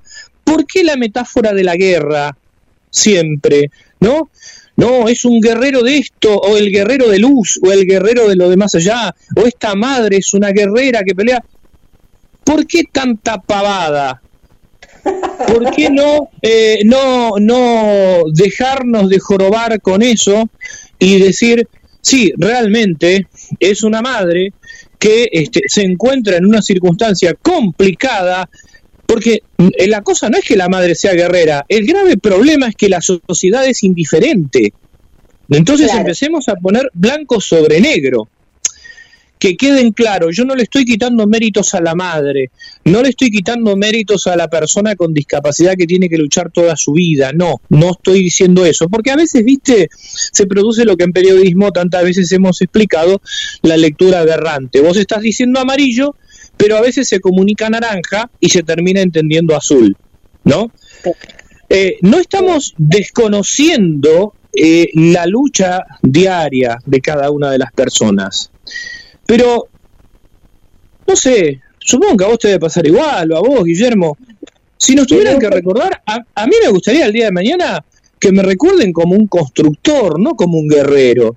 Me parece que, que de eso se trata también, Los ¿no? eufemismos, acá el tema lo tienen los eufemismos, porque magnifican y deconstruyen en ciertos casos. Y en Sí, este pero yo tengo, yo, yo tengo, yo tengo esta pregunta, eh, coincido con lo que decís, eh, coincido. Yo tengo esta pregunta, a ver, ¿qué es importante? ¿La persona que lucha para saltar un muro? ¿O lo importante es derribar el muro? ¿O lo importante es que ni siquiera se construya ese muro? Claro. ¿No? Porque entonces siempre nos movemos con estos clichés. Insisto por si alguno escuchó un pedacito del comentario. No estoy criticando a Change.org, me parece muy bien una organización que eh, pelee por la o que haga sentir la voz de la opinión pública. Pero yo cada vez que abro un correo y me llega me dicen, fulano de tal es un guerrero que necesita anteojos Mira, yo si es guerrero o no es guerrero y necesita los anteojos, me parece que lo importante es que necesita los anteojos y que la mutual no se los cubre. Claro. ¿No? Me parece que eh, haríamos mejor en eh, dejar de lado esas metáforas castrenses que creo que tienen poco que ver con la cuestión ciudadana. Y acá me voy a meter en otro término, el término militante. Término que yo también alguna vez he usado. Yo prefiero, el, y que lo uso desde hace bastante, y es, es el que elijo, prefiero el de activista al de militante. ¿Por qué militante? ¿Por qué no activista? Alguien que está activando por una causa. ¿Por qué la metáfora militar? Y después otro concepto. Vamos a hacer una cruzada solidaria. ¿Por qué la palabra cruzada? ¿No nos acordamos de algunas aberraciones que hicieron los cruzados cuando invadieron Constantinopla, por ejemplo, a sangre y fuego? En el año 1204, ese Viernes Santo, donde los cristianos latinos saquearon y destruyeron reliquias, monumentos y expresiones artísticas, artístico-litúrgicas, artístico-religiosas, de los cristianos griegos. Entonces, sería bueno empezar a dejar de lado la palabra cruzada. No, ojo, la cruzada está bien, como un hecho histórico, está bien estudiarlo. La palabra cruzada, la palabra militante y la palabra guerrero, guerrera, y empezar a pensar en, en activistas, pensar en ciudadanos, en ciudadanas, en constructores. Me parece que es mucho mejor, me parece que tiene eh, más que ver con lo que se intenta hacer, porque destruir es fácil. El problema es construir, ¿no? Destruir no es lo mismo que desconstruir, son dos cosas distintas. Sí, no sé. por supuesto.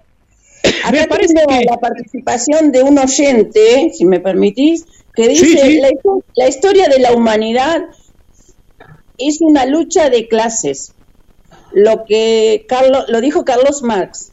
Y nosotros también estamos incluidos ahí. Son eh, con más razón, dice, ¿no? Y sigue, dice, todo lo que conseguimos las personas con discapacidad fue con luchas y con sangre, inclusive. Si no, repasemos la historia. Sí, pero primero, primero te diría que quién lo firma, porque yo estoy hablando y me hago cargo con mi nombre y apellido. Me gustaría saber quién opina. Osvaldo Morales. Bien, eh, yo coincido con lo que vos decís, Osvaldo. Y obviamente que este, estoy de acuerdo con lo que planteas en cuanto a la lucha de clases. Pero la lucha de clases no es una guerra, es otra cosa. Es otra cosa, es una lucha. Yo estoy hablando de la metáfora guerrera, que tiene más que ver, si se quiere, con eh, eh, la cuestión armada de la clase dominante, eh, que es justamente lo opuesto a lo que vos estás manifestando. Yo no estoy hablando de, en contra de la lucha o de la resistencia, pero eso tiene más que ver con el activismo. La lucha de clases tiene más que ver con el activismo que con la metáfora guerrera. Pero también digo eso, a mí me gusta saber este, quién opina, eh, y creo que en eso coincidimos, Osvaldo, ¿eh? lo que decís. Este, me gustaría saber, así como yo doy la cara con mi nombre y apellido, me gusta saber quién habla del otro lado. Claro, claro. Yo no, no, no llegué a tiempo a leerle el nombre y apellido. Porque... No, no, no, no, no, por supuesto, no, pero como dijiste un oyente, este, viste, sí, Claro, eh, sí, ese me- es el análisis, es el análisis de Marx, pero aclaremos, y coincido con lo de la lucha de clases, pero aclaremos que hubo un tiempo en el que no había división de clases, eso también entra dentro de las hipótesis, ¿no? Podemos hablar de lo que fue este, tal vez la, la hipótesis de tanto de Rousseau por un lado, o la de, o la de este, Hobbes por el otro, en cuanto a lo que se hablaba del estado de naturaleza o el estado de guerra, ¿no? Eh, Hobbes hablaba de un estado de naturaleza, Rousseau no, Rousseau hablaba de un estado distinto, de una situación diferente, y que en definitiva Rousseau lo que sostiene es que la alienación se produce a partir de, este, de, de- de empezar a vivir en sociedad. O sea que eh, si desde el principio hubo una lucha de clases o no, es algo que está en discusión. Eh, en realidad la, la lucha de clases vino a partir de la división del trabajo, ¿no? Eh, es, es, otra, es otro tema acá. Pero yo insisto que también Marx hablaba de construir un mundo nuevo, no hablaba únicamente de, de, de- de la guerra, ¿no? También hay algunos que hablan de la guerra total, cosa con lo que yo no estoy de acuerdo, ¿no? Eso, eso de la guerra total también es un tema para discutir. Pero me parece que el gran problema acá, fíjate vos, este Osvaldo, que cuando se pone a la persona con discapacidad como, como el guerrero, lo que se hace es premiar a la persona que está luchando, pero se oculta a aquel que construyó las barreras. Me parece que la lucha de clases pasa por denunciar justamente la superestructura injusta, ¿no? Ir contra la superestructura injusta. Pero en general, el que habla del guerrero lo que hace es premiar al que es capaz de pasar por la superestructura, pero resulta que la superestructura no se le mueve un pelo. Claro, ¿quién, quién la creó? Claro, ese, ese. Por eso, yo creo que no, yo creo que en realidad coincidimos bastante con Osvaldo en el análisis. Yo estoy hablando de una cuestión semántica que me parece que este, habrí- habrí- habría que revisar, porque tampoco en el, ana- en el análisis del marxismo aparece la guerra este, como algo permanente. O sea, de hecho hay una escatología que habla de una sociedad sin clases e inclusive se habla hasta de la desa- desaparición del Estado. Pero ese, ese es otro tema. Ese es otro yo tema. yo hago una asociación. Cuando usted dice semántico, a mí me da sed. Así que por lo tanto lo invito a descorchar. Pero mire No, usted. pero- Bueno, a ver, yo, pero sí, a ver, un- un- Hagamos el brindis de la paz. me parece, no, no, me parece muy bien. Eh, a, a- a ver, vamos a preguntarle a Guillermo a ver qué se trajo hoy para descorchar él. Yo estuve, yo estuve metiéndome en, en- en- en literatura variada y tengo para darle. A así ver, que a ver, a ver, ¿qué, qué- qué hay? ¿Qué, qué hay para tomar acá? Yo a- ayer eh, tomé un cabernet, eh, porque claro, fui a lo Muy clásico, con un... eh, Sí, eh, sí, con sí. un poquitito de carne, eh, así que fue lo, lo- lo último que tengo ahí, Carlos, Karina, en el haber eh, de, de los vinos. El otro día tomé uno muy rico, un, un Borgonia, eh, eh, Ajá. también eh, marca, bueno, no, no importa la marca, pero un, un Borgonia, ¿no? Un Borgonia, muy rico también. Marca la hora, marca la hora. Marca la hora, sí, Che, la marca. Guille, ayer- anoche, anoche estuvimos acá con un amigo en común, con. Sebastián Muso y la señora, Un saludo para Sebastián Este, y comien- familia. comiendo unas empanadas, comiendo unas empanadas y este y también tomando un cabernet. Este, Ah. mientras, sí, sí, mientras salía a una parte de a las puertas de Magonia, porque me vino a traer el libro que habíamos que eh, con Sebastián participamos en un libro, Le contamos, un que, capítulo. le contamos a Karina y a toda la audiencia, acá también Osvaldo está, está escribe también acá por, por el chat y demás, que mm, Sebastián Muso es un astrónomo de los pocos que hay en Mar del Plata. Hay, eh, hay, pero es de uno, uno de los más conocidos Sí, por su exacto. actividad, ¿no? En, eh, tanto también con el tema de la discapacidad, ¿no? Eh, y, y demás. Director del Centro de Estudios Astronómicos, además ha trabajado mucho en lo que es eh, los talleres de, de astronomía para ciegos. Eh, hace muchos años con mi señora, con, con Nati, presentamos un trabajo en el año 2007 eh, en el segundo Congreso Internacional de Astronomía que se hizo acá en Mar del Plata, justamente sobre la, aproximación de la enseñanza de la astronomía a personas ciegas, que está inclusive en internet ese trabajo. Bueno, con Sebastián siempre estuvimos así vinculados a, toda esta temática y al empezar el año, creo que fue al empezar, o sea, con esto de la pandemia tengo un poco de lío con el tiempo, ¿no? No sé si fue eh, este al terminar el año pasado o al empezar este año, eh, me comentó que lo habían invitado a, a escribir en un eh, escribir en una obra que se estaba este, realizando sobre eh, Marte, ¿no? Presente, eso, pasado, presente y futuro de Marte. Eh, este, y la verdad que, eh, bueno, para mí fue una alegría que, que Sebastián me haya convocado a, a escribir junto con él el, capítulo específico sobre eh, la cuestión pedagógica de la enseñanza de la astronomía a personas ciegas y específicamente sobre Marte. Eh, ahí en ese libro aparecen personas como Pablo de León, eh, Guillo, vos lo conocés, este ingeniero argentino que ha trabajado en el diseño de los trajes espaciales, este, está en la NASA. La verdad que este, es como, eh, es, es realmente tocar el sistema solar con las manos, ¿no? Debería haber pa- participado en esta obra. y entonces... Acá eh, tengo una duda con Karina, una duda, ahí continúas, pero ¿vos escribiste de Marte o de Magonia en el libro de Sebastián? No, no, no, ahí de Marte, ahí de Ah, Marte. de Marte. No, no, no, no, no, ahí, ahí- ahí hablamos, hablamos con, con Sebastián justamente sobre el material eh, volumétrico, lo- eh, la utilización de, de los planos y de los globos. Eh, Sebastián hizo hacer inclusive este un globo marciano, que es muy interesante tener en las manos este eh, el, el globo con toda la forma volumétrica, ¿no? De Marte está el monte el monte Olimpo, que es un monte enorme. Eh, realmente una experiencia muy muy muy muy interesante. Y por supuesto todo esto ¿Cómo? ¿Se puede palpar eso?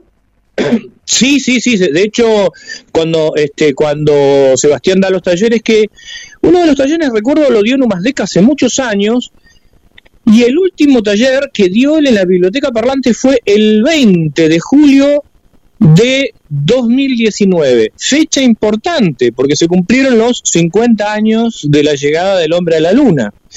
eh, ese viernes. Yo no, no recuerdo. Bueno, ¿estuviste ese viernes, Karina, en la biblioteca? Estaba, estaba grabando en los estudios. Porque vos me invitaste. Sí, sí, sí, sí, me parecía que vos estabas, por eso, por eso te, te decía. Este, y bueno, todo esto es para contar que ante semejante acontecimiento, te imaginas que bien vino eh, dar cuenta de un cabernet.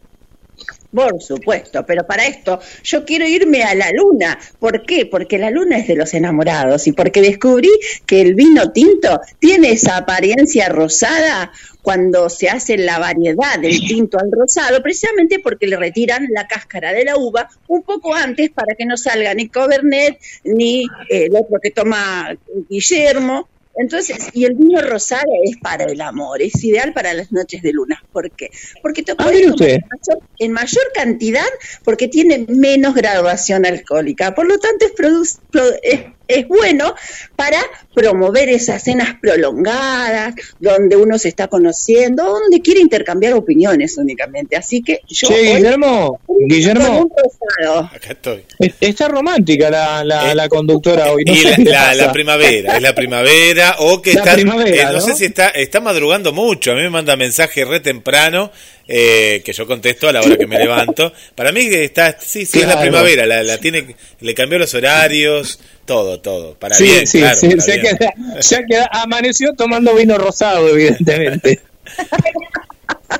Mala gente, que no confiáis en mí. Hombres necios que acusáis. Ay, sí.